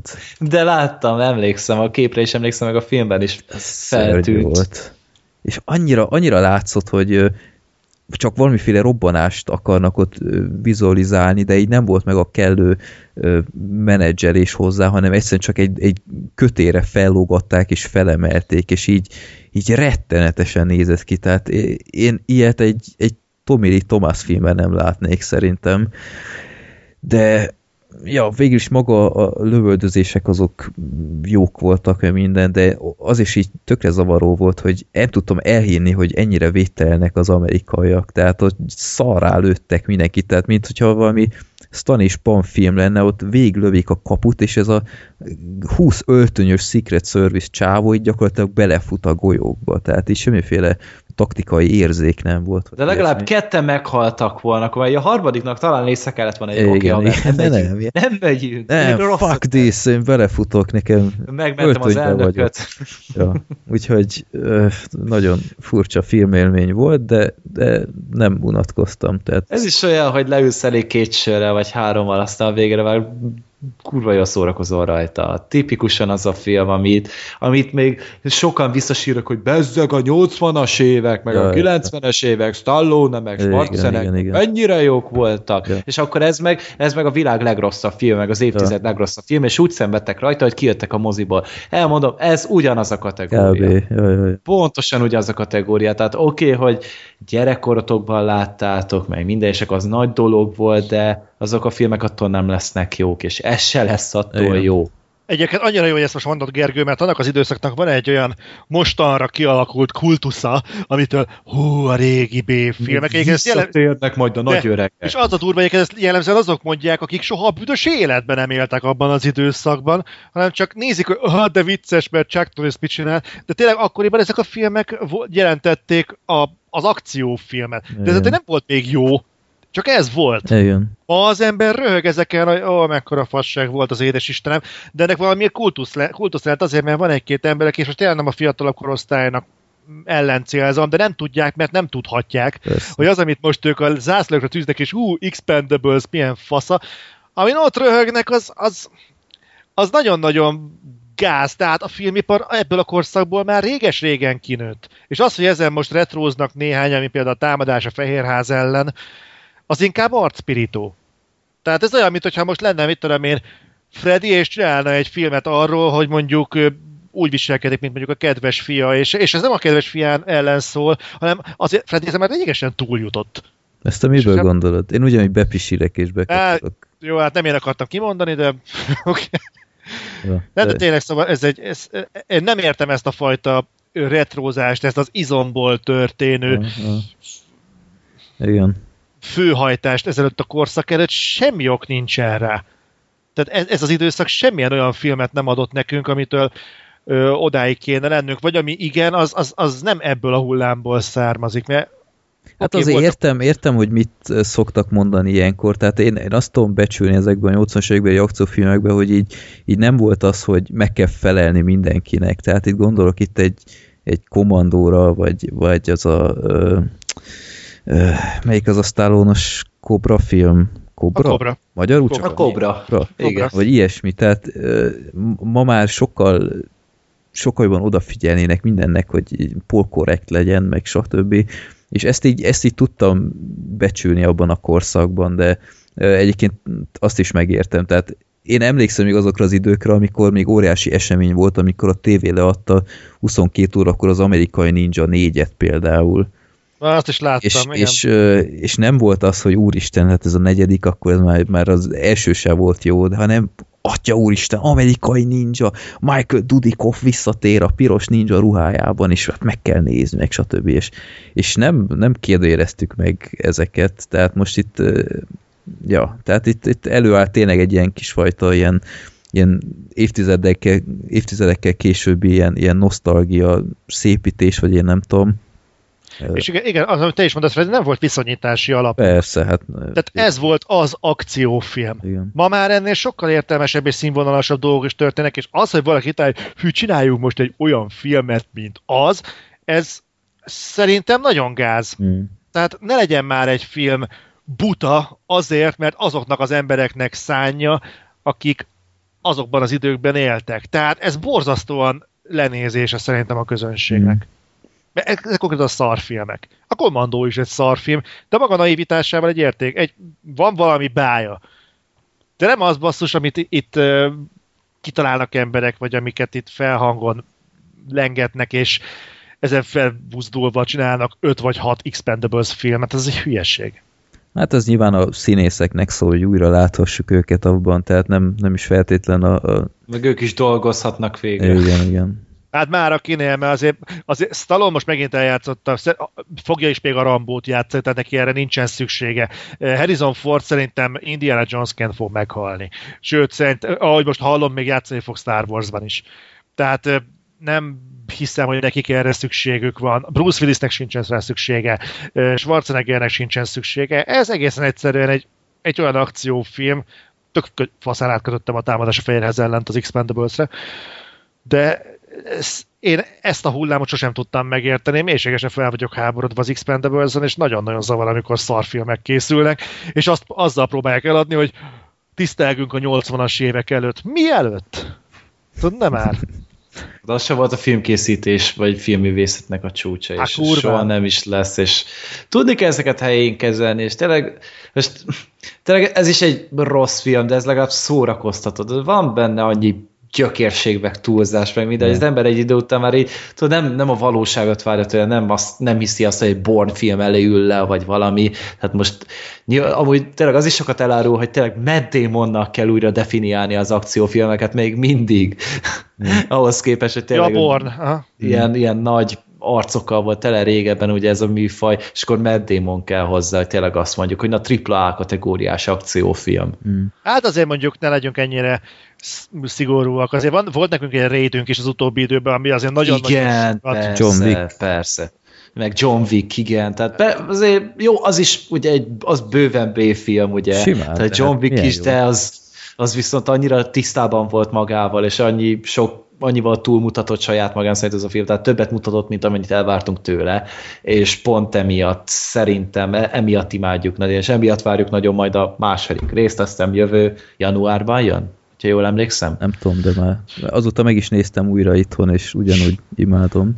Nem tudom, én egy dolgot szeretnék csak Hollywoodtól, hogy a jövőben soha a büdös életben ne akarnak azzal a filmmel házalni, hogy hú, megidézi a 80-as éveket. Ne! Örülünk, hogy elmúlt. Hát, figyelj, itt a szellemírtók. Na ne! Na ne! Jó. Na, szóval támadás a fehér ház ellen ö, meg lehetni. Tehát akinek a 24 ö, bejött, szerintem annak bejöhet ez is. Egy Die Hardotnél azért még ez is jobb. Na, és akkor ö, most kevés filmünk van ebben az adásban, de ez gyakorlatilag szerintem a, a most következő filmnek köszönhető a maga négy órájával. Legutóbb kisorsoltuk a népakarata rovatában az Elfújta a szelet, és hát megnéztük mindannyian hősiesen, ugye? Zoli, te is? Igen. Én még annól Te láttam. még annól láttad, kitűnő válasz. Black Sheep is látta. Öm, ja, apropó Black Sheep, akit érdekel Black Sheep Batman, Superman ellen véleménye, ő felrakott róla egy videót a csatornájára, megtaláltuk a csatolmányoknál a véleményet, azt hiszem egy jó fél órás, úgyhogy ő is hasonlóan sokat pofázott róla, úgyhogy ezzel még tartozunk.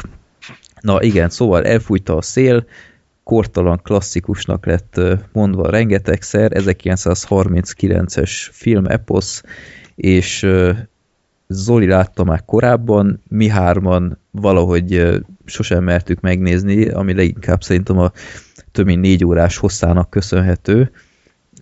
Ellenben azért gyanítom hasonlóan örültetek ti is, amikor láttátok, hogy a film csak a hatodik percnél kezdődik. Meg van intermission. meg van is intermission, meg a végén exit music. Az is van. Tehát egy, egy jó 10 percet azért spóroltunk ebből a négy órából. Hát igen, ezek más idők voltak. És apropó más idők, tehát én, én elképzelni nem tudom, hogy ezt 1939-ben még szünettel együtt is valaki egybe végignézte. Tehát ez, ez egy óriási teljesítmény lenne szerintem, még a mai nap is. Tehát én nem tudom, Hát én ti, is háromszor ültem neki. Hát én legalább tizen akárhányszor, tehát nagyon-nagyon durva volt, és, és tipikusan az a fajta film szerintem, aminél teljesen indokolatlan a négy óra.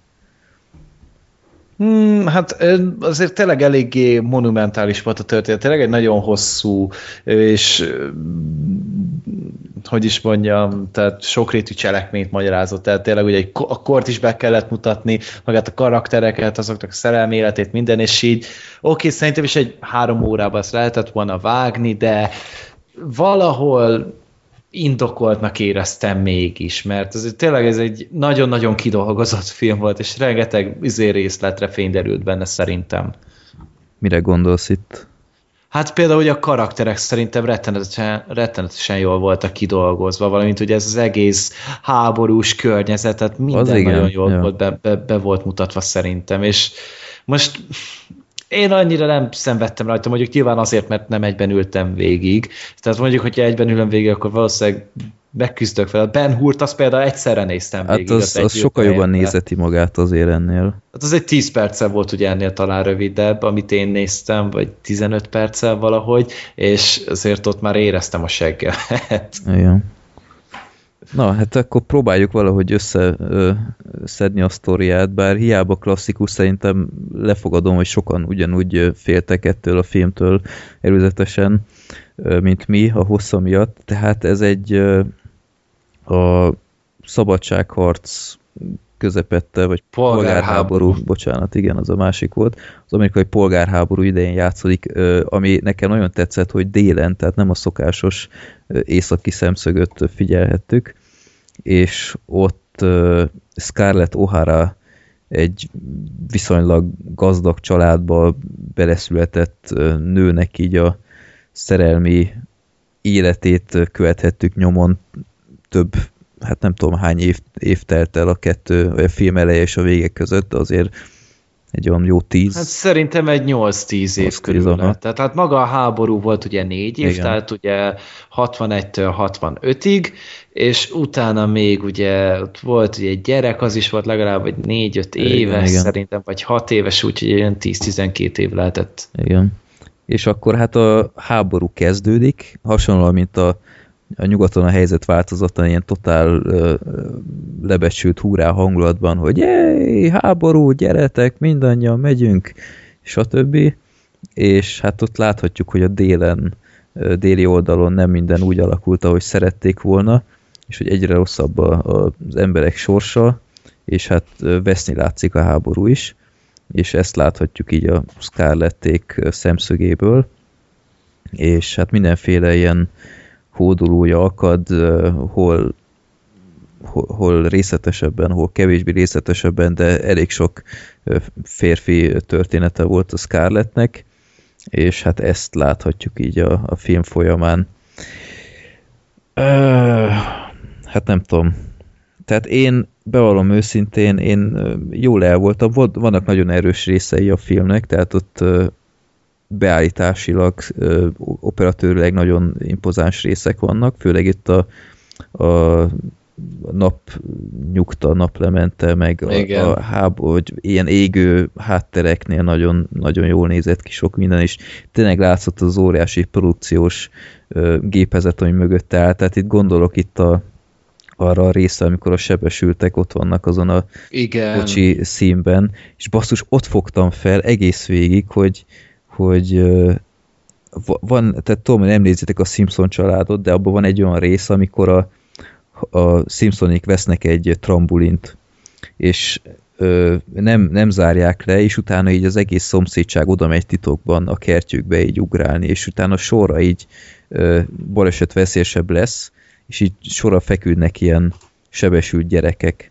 És utána ilyen poén csináltak abból, ennél a filmnél fogtam fel, hogy ez egy utalás, az elfújta a szére, hogy így elvezet a kamera, és az egész kertjük hirtelen ilyen 20 hektárnyi terület, és mindenhol sebesült gyerekek vannak a trambulin mentén, és utána most fogtam fel basszus, hogy, hogy ez erre egy utalás, mert én mindig amikor azt hogy már jó, hát több katonát már nem mutatnak ott sebesülten, aztán még távolabb megy a kamera, még távolabb, és basszus, ilyen, ilyen 2000 statiszta ott fekszik ott sebesülten, azért az elég kemény volt és tényleg látszik, hogy hiába szerintem sok jelenetben egy, stúdióba vesznek fel, tehát ott viszonylag sok rész ilyen, ilyen szobákba zá, játszódik, de azért tényleg látni, hogy ez egy, ez egy nagyon nagy produkció volt.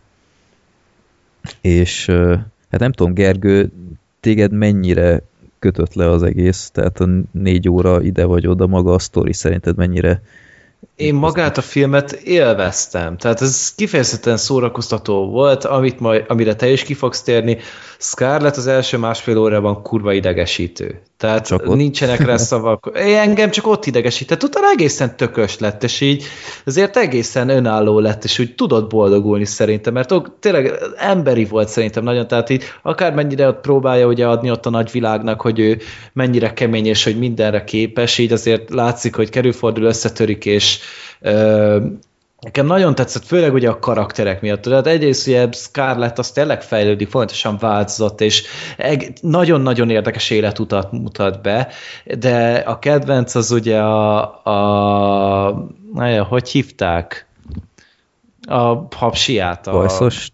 Igen, Butler, Igen, Red, Red Butler, Butler azt hiszem. Na, az hatalmas Az jó volt, volt, ja. szerintem. Tehát az annyira kurva jó volt az a színész, és annyira jól állt neki, és annyira jó szövegei voltak neki, és jól volt megírva a karakter, és tényleg az, az a csávó egy élmény volt, minden egyes pillanata, ami a, a vászton volt szerintem, és tényleg én főleg miatta néztem ezt a filmet. Clark Ez a- Gable a színész.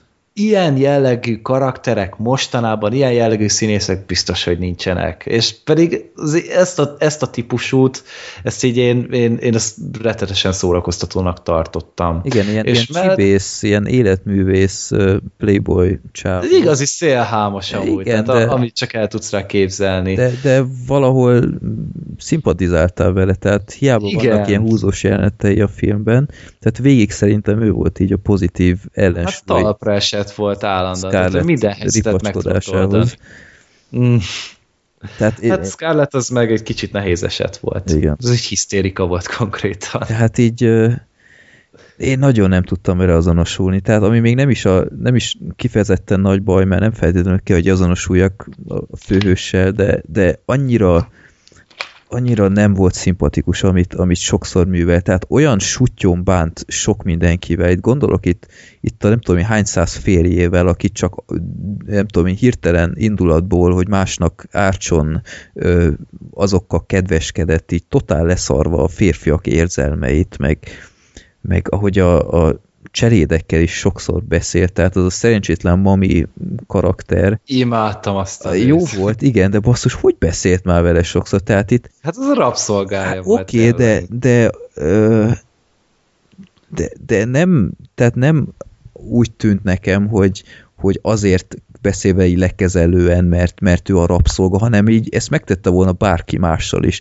Tehát ö, ilyen jelenet volt, ezt ki is írtam, hogy nagyon ilyen milyen dekoltáltan akart kimenni, hát az akkori mércéhez képest milyen dekoltáltan akart kimenni a Scarlett, és ez a fekete háziasszony, vagy házi vezető, vagy nem tudom, minek nevezem, Házvezetőnő. házvezetőnő, az így rászólt, hogy hát így, így nem megy ki egy hölgy, meg stb. és utána így rászól, hogy hagyjál békén, mert nem kapsz enni, meg ilyenek. És nézze, mondom, mi a tököm? A, volt egy másik, az a visító hangú rabszolgány. Úristen, a az másik. nagyon, a magyar Na, szinkron az, az helyenként nagyon nem állt a toppon szerintem, az ilyen mellékkarakterek. Én angolul néztem, Ja. és ott is nagyon magas, meg idegesítő hangja volt neki, és azt fenyegette meg többször azzal, hogy megveri meg, hogy eladja. Igen, azt. igen, tehát, igen. tehát azért mostanában ilyet egy elvileg szimpatikusnak szánt főszereplőnek a szájában nem adnának, maradjunk annyiba. Meg, meg miközben alszanak a úri lányok, a, a fekete rabszolgalányok pávatollakkal legyezik. Igen, igen, Na, Ilyet nem. Isten. Meg, meg ami zavart ebben a nő, nőben nagyon, hogy sose, sose tudtam rajta kiigazodni, hogy tehát, hogy, hogy ezek a szerelmi ügyei, tehát így percenként változtatja, hogy egyik pillanatban ezt a Red Butlert így, így halálba kívánja, hogy, hogy bár csak meghaltál volna, gyűlöllek, gyűlöllek. Hát, mint egy napja- tacos gyerek olyan volt. halálom napjáig gyűlölek, aztán 10 perc múlva, jaj, örülök, hogy ide jöttél, meg stb. És, és, és nem tudom, tízszer elsüti a film folyán, meg egy, egy iszonyatosan önző, ö, nem gondolkodó, primitív csaj volt sokszor. Tehát amikor a, ott van az a 10 millió sebesült, és utána az ország egyetlen orvosát át akarja hívni, mert éppen a, az a, hogy hívták, Melanie az éppen szül, és utána azt hiszi, hogy az orvos el fog onnan jönni csak azért, mert szül az a nő, és így, és így ő van megsértődve, jó, akkor maradj itt, meg stb. És mondom, mi a tököm? Tehát így annyira furcsán gondolkodott az a csaj. Hát pont ez volt a lényege, hogy ez, ez egy ilyen nagyon-nagyon-nagyon fordított tündérmese volt. Itt van a módos családból a kis gyönyörű király kisasszony, akinek egy ö, jóféle férjet keres, kerestek, és ott van szerelem, és ehhez képest az adott férfi mást veszel, a családja meghal, az otthonát elveszti, utána két férje meghal, a gyereke meghal, és még az a, az a kapcsolata se működik, amire olyan régóta vágyódott. Tehát pont ez volt a lényeg ennek a filmnek, hogy ezt tanította meg neki. És pont emiatt tetszett nekem nagyon a történet, hogy ez tényleg, tényleg olyan volt, mint a, a Disney az nem tudom, egy Batman filmet akart volna készíteni, vagy nem tudom. Tehát éppen, hogy fordít, vagy kicsavarva. Ezt a mostani Batman tették volna bele egy Disney filmbe igazából. Én úgy éreztem. Ö, igen. Tehát, És pont emiatt tetszett nekem nagyon. Értem, hogy, hogy a karakternek iszonyat szar sorsa volt, ami, ami egyébként szerintem nem volt benne a levegőben, tehát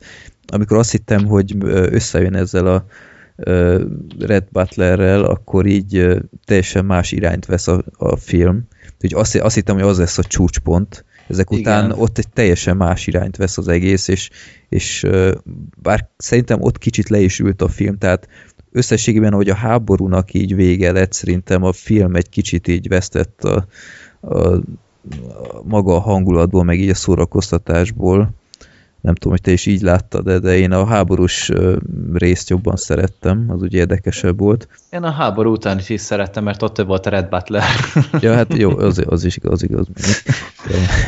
De, de ja, egyébként kiírtam még egy mondatot, amit gyakorlatilag tökéletesen összefoglalja a Scarlett karakterét, és ki más mondta volna ezt, hanem mint a Red Butler, hogy maga olyan, mint egy tolvaj, aki nem sajnálja, hogy lopott, azt viszont nagyon sajnálja, hogy rajta kapták és börtönbe került. Igen, És ez igen. teljesen, tökéletesen összefoglalta ezt a nőt, hogy, hogy saját magára tud gondolni. A filmben van ez a ö, Melanie Hamilton, aki a Scarlettékkal él együtt, egy sokkal ö, kedvesebb és, és érdekesebb karakter is volt szerintem, mint a Scarlett.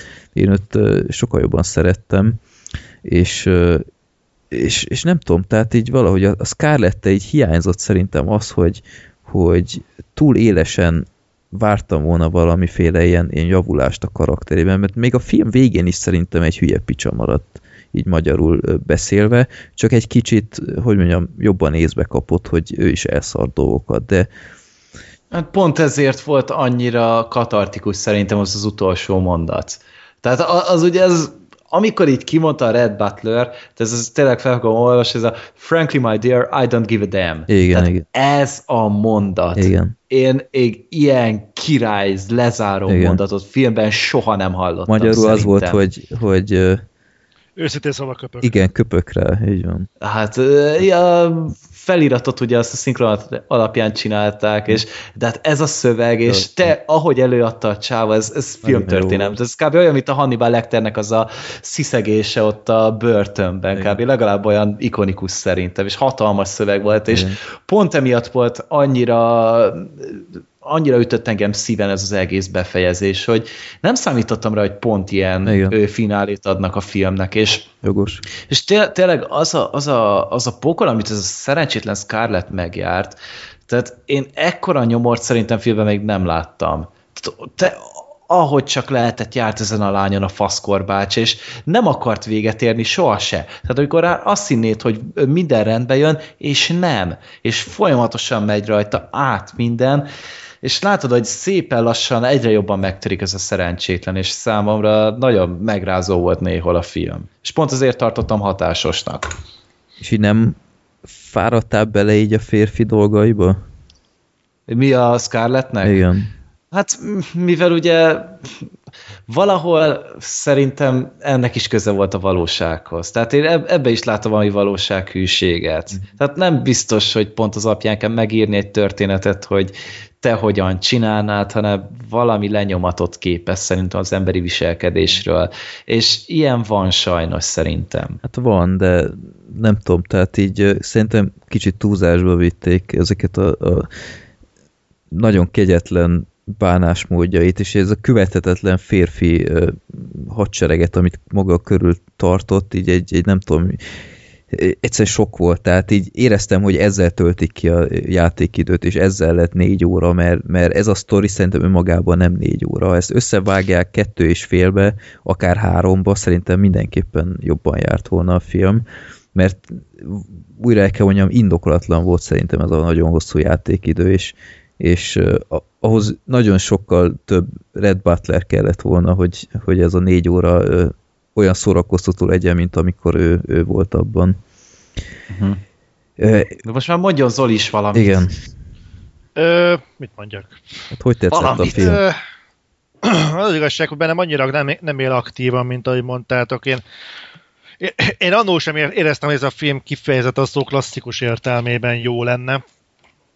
Viszont viszont kétségkívül megvannak a maga értékei, és valószínűleg azért sokkal inkább a saját korszakában kellene ezt értékelni, mint ahogy mint amikor én láttam. Én egész egyszerűen nem, nem érzem magam elég éretnek ahhoz, hogy ezt a filmet a helyén tudjam kezelni. Viszonylag ritkán van ez a helyzet, de, de tényleg egy, egy, egy olyan egy olyan társadalmi ö, állapotot mutat, mind a Scarlett esetében, mind a Red Butler esetében, ami, a, ami valószínűleg felfoghatatlan, tehát ami Freddy is mondott, hogy hogyan beszél a Scarlett például a, a beosztott, beosztottaival, tehát a szolgálóival. Uh-huh. Hogy ma ezen mindenki felhorkan, valószínűleg az, az akkor egy olyan beszélgetésnek volt betudható, mint olyan, mi most itt beszélünk egymással. Tehát ez a hétköznapok része volt.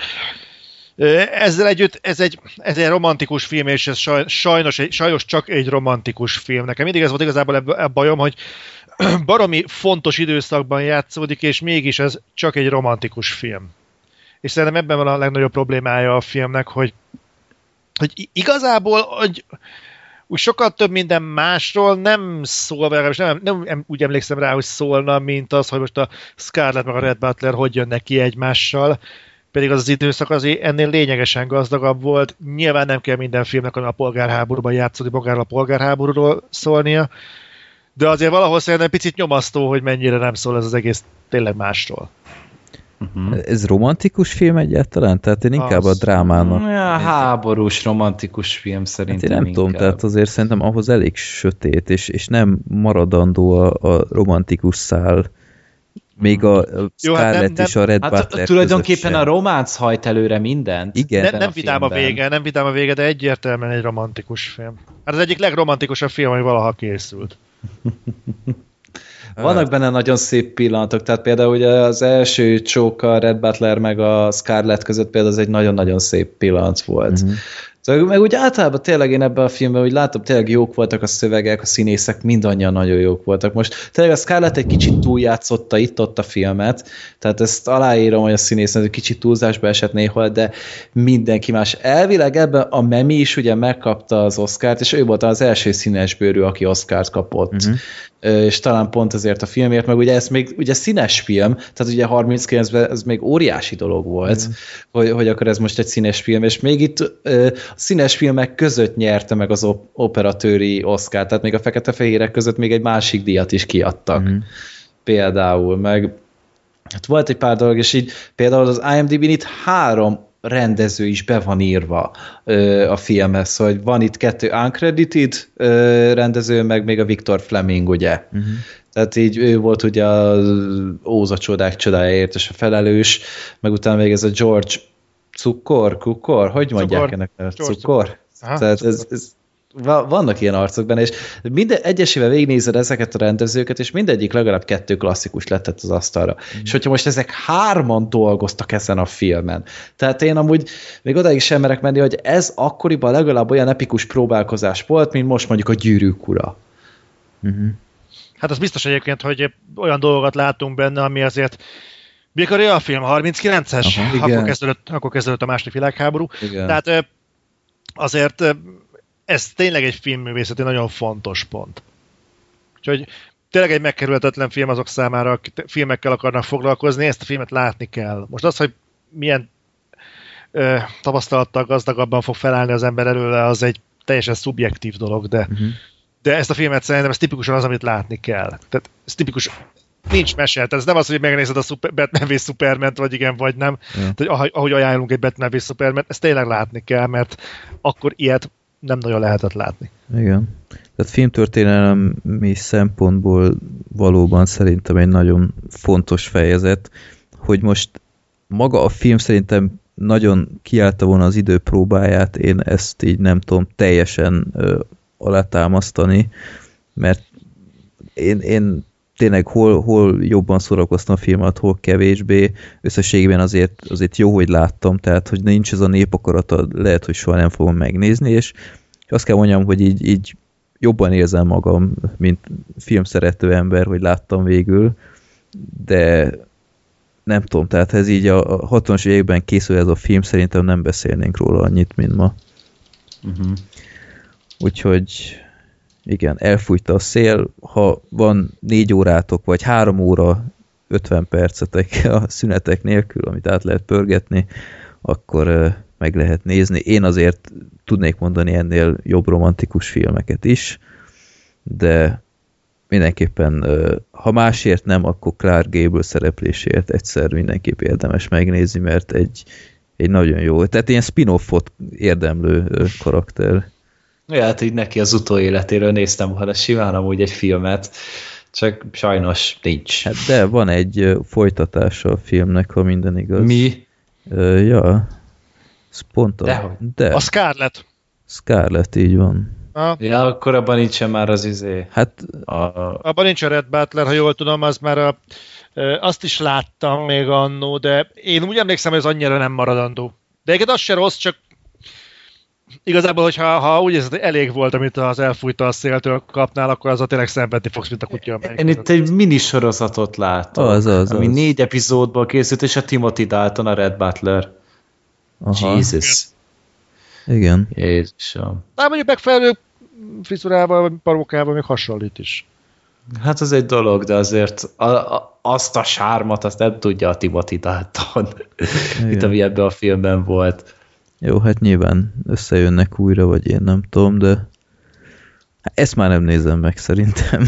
Hát én sem. ja, 94-es ráadásul durva. Ennyi évtizeddel később. Jó, úgyhogy elfújta a szél, köszönjük, egyszer megvolt, úgyhogy ez ki van pipálva. És akkor ennyi volt mára ez az adás. Két és fél óra. Öm, most még intro és outro is van, ha minden igaz. Oh. Múltkor nem tudom, mi történt, de elmaradt valahogy, pedig megmernék esküdni, hogy a Audacity-nél ugyanúgy beraktam, mint máskor, de csodálkoztam. Na, minden esetre hát köszönjük szépen a figyelmet, legközelebb akkor a hivatali potkányok lesznek népakaratán belül, és századik filmbarátok podcast. Nézzétek az esemény oldalt, és Viszony. jelentkezzetek, vegyetek jegyeket, ha, ha tudtok és akartok, akkor nem fogjátok szerintük megbánni. Ha bármi kérdésetek van még, akkor kérdezzetek, és vagy, vagy hallgassátok majd a következő adásokat a századik adásig, mert nyilván nem egyszer szó lesz. Még lehet, hogy mire legközelebb hallgatjátok az adást, már egy-egy sincs, úgyhogy érdemes lesz sietni. Na, legközelebb reméljük újra teljes tábbal Black Sheep is benne lesz, és Black Sheep, apropó, most, ha ezt halljátok, talán már megjelent az új Vox Rádió, amiben benne van, és képviseli a filmbarátokat, úgyhogy őt ott lehet meghallgatni, valószínűleg szó lesz a Batman, Superman ellenről is, úgyhogy ott is meg, meghallgathatjátok majd a véleményét, de akkor majd jelentkező még április folyamán. Legyetek jók, és sziasztok! Sziasztok! Alihó!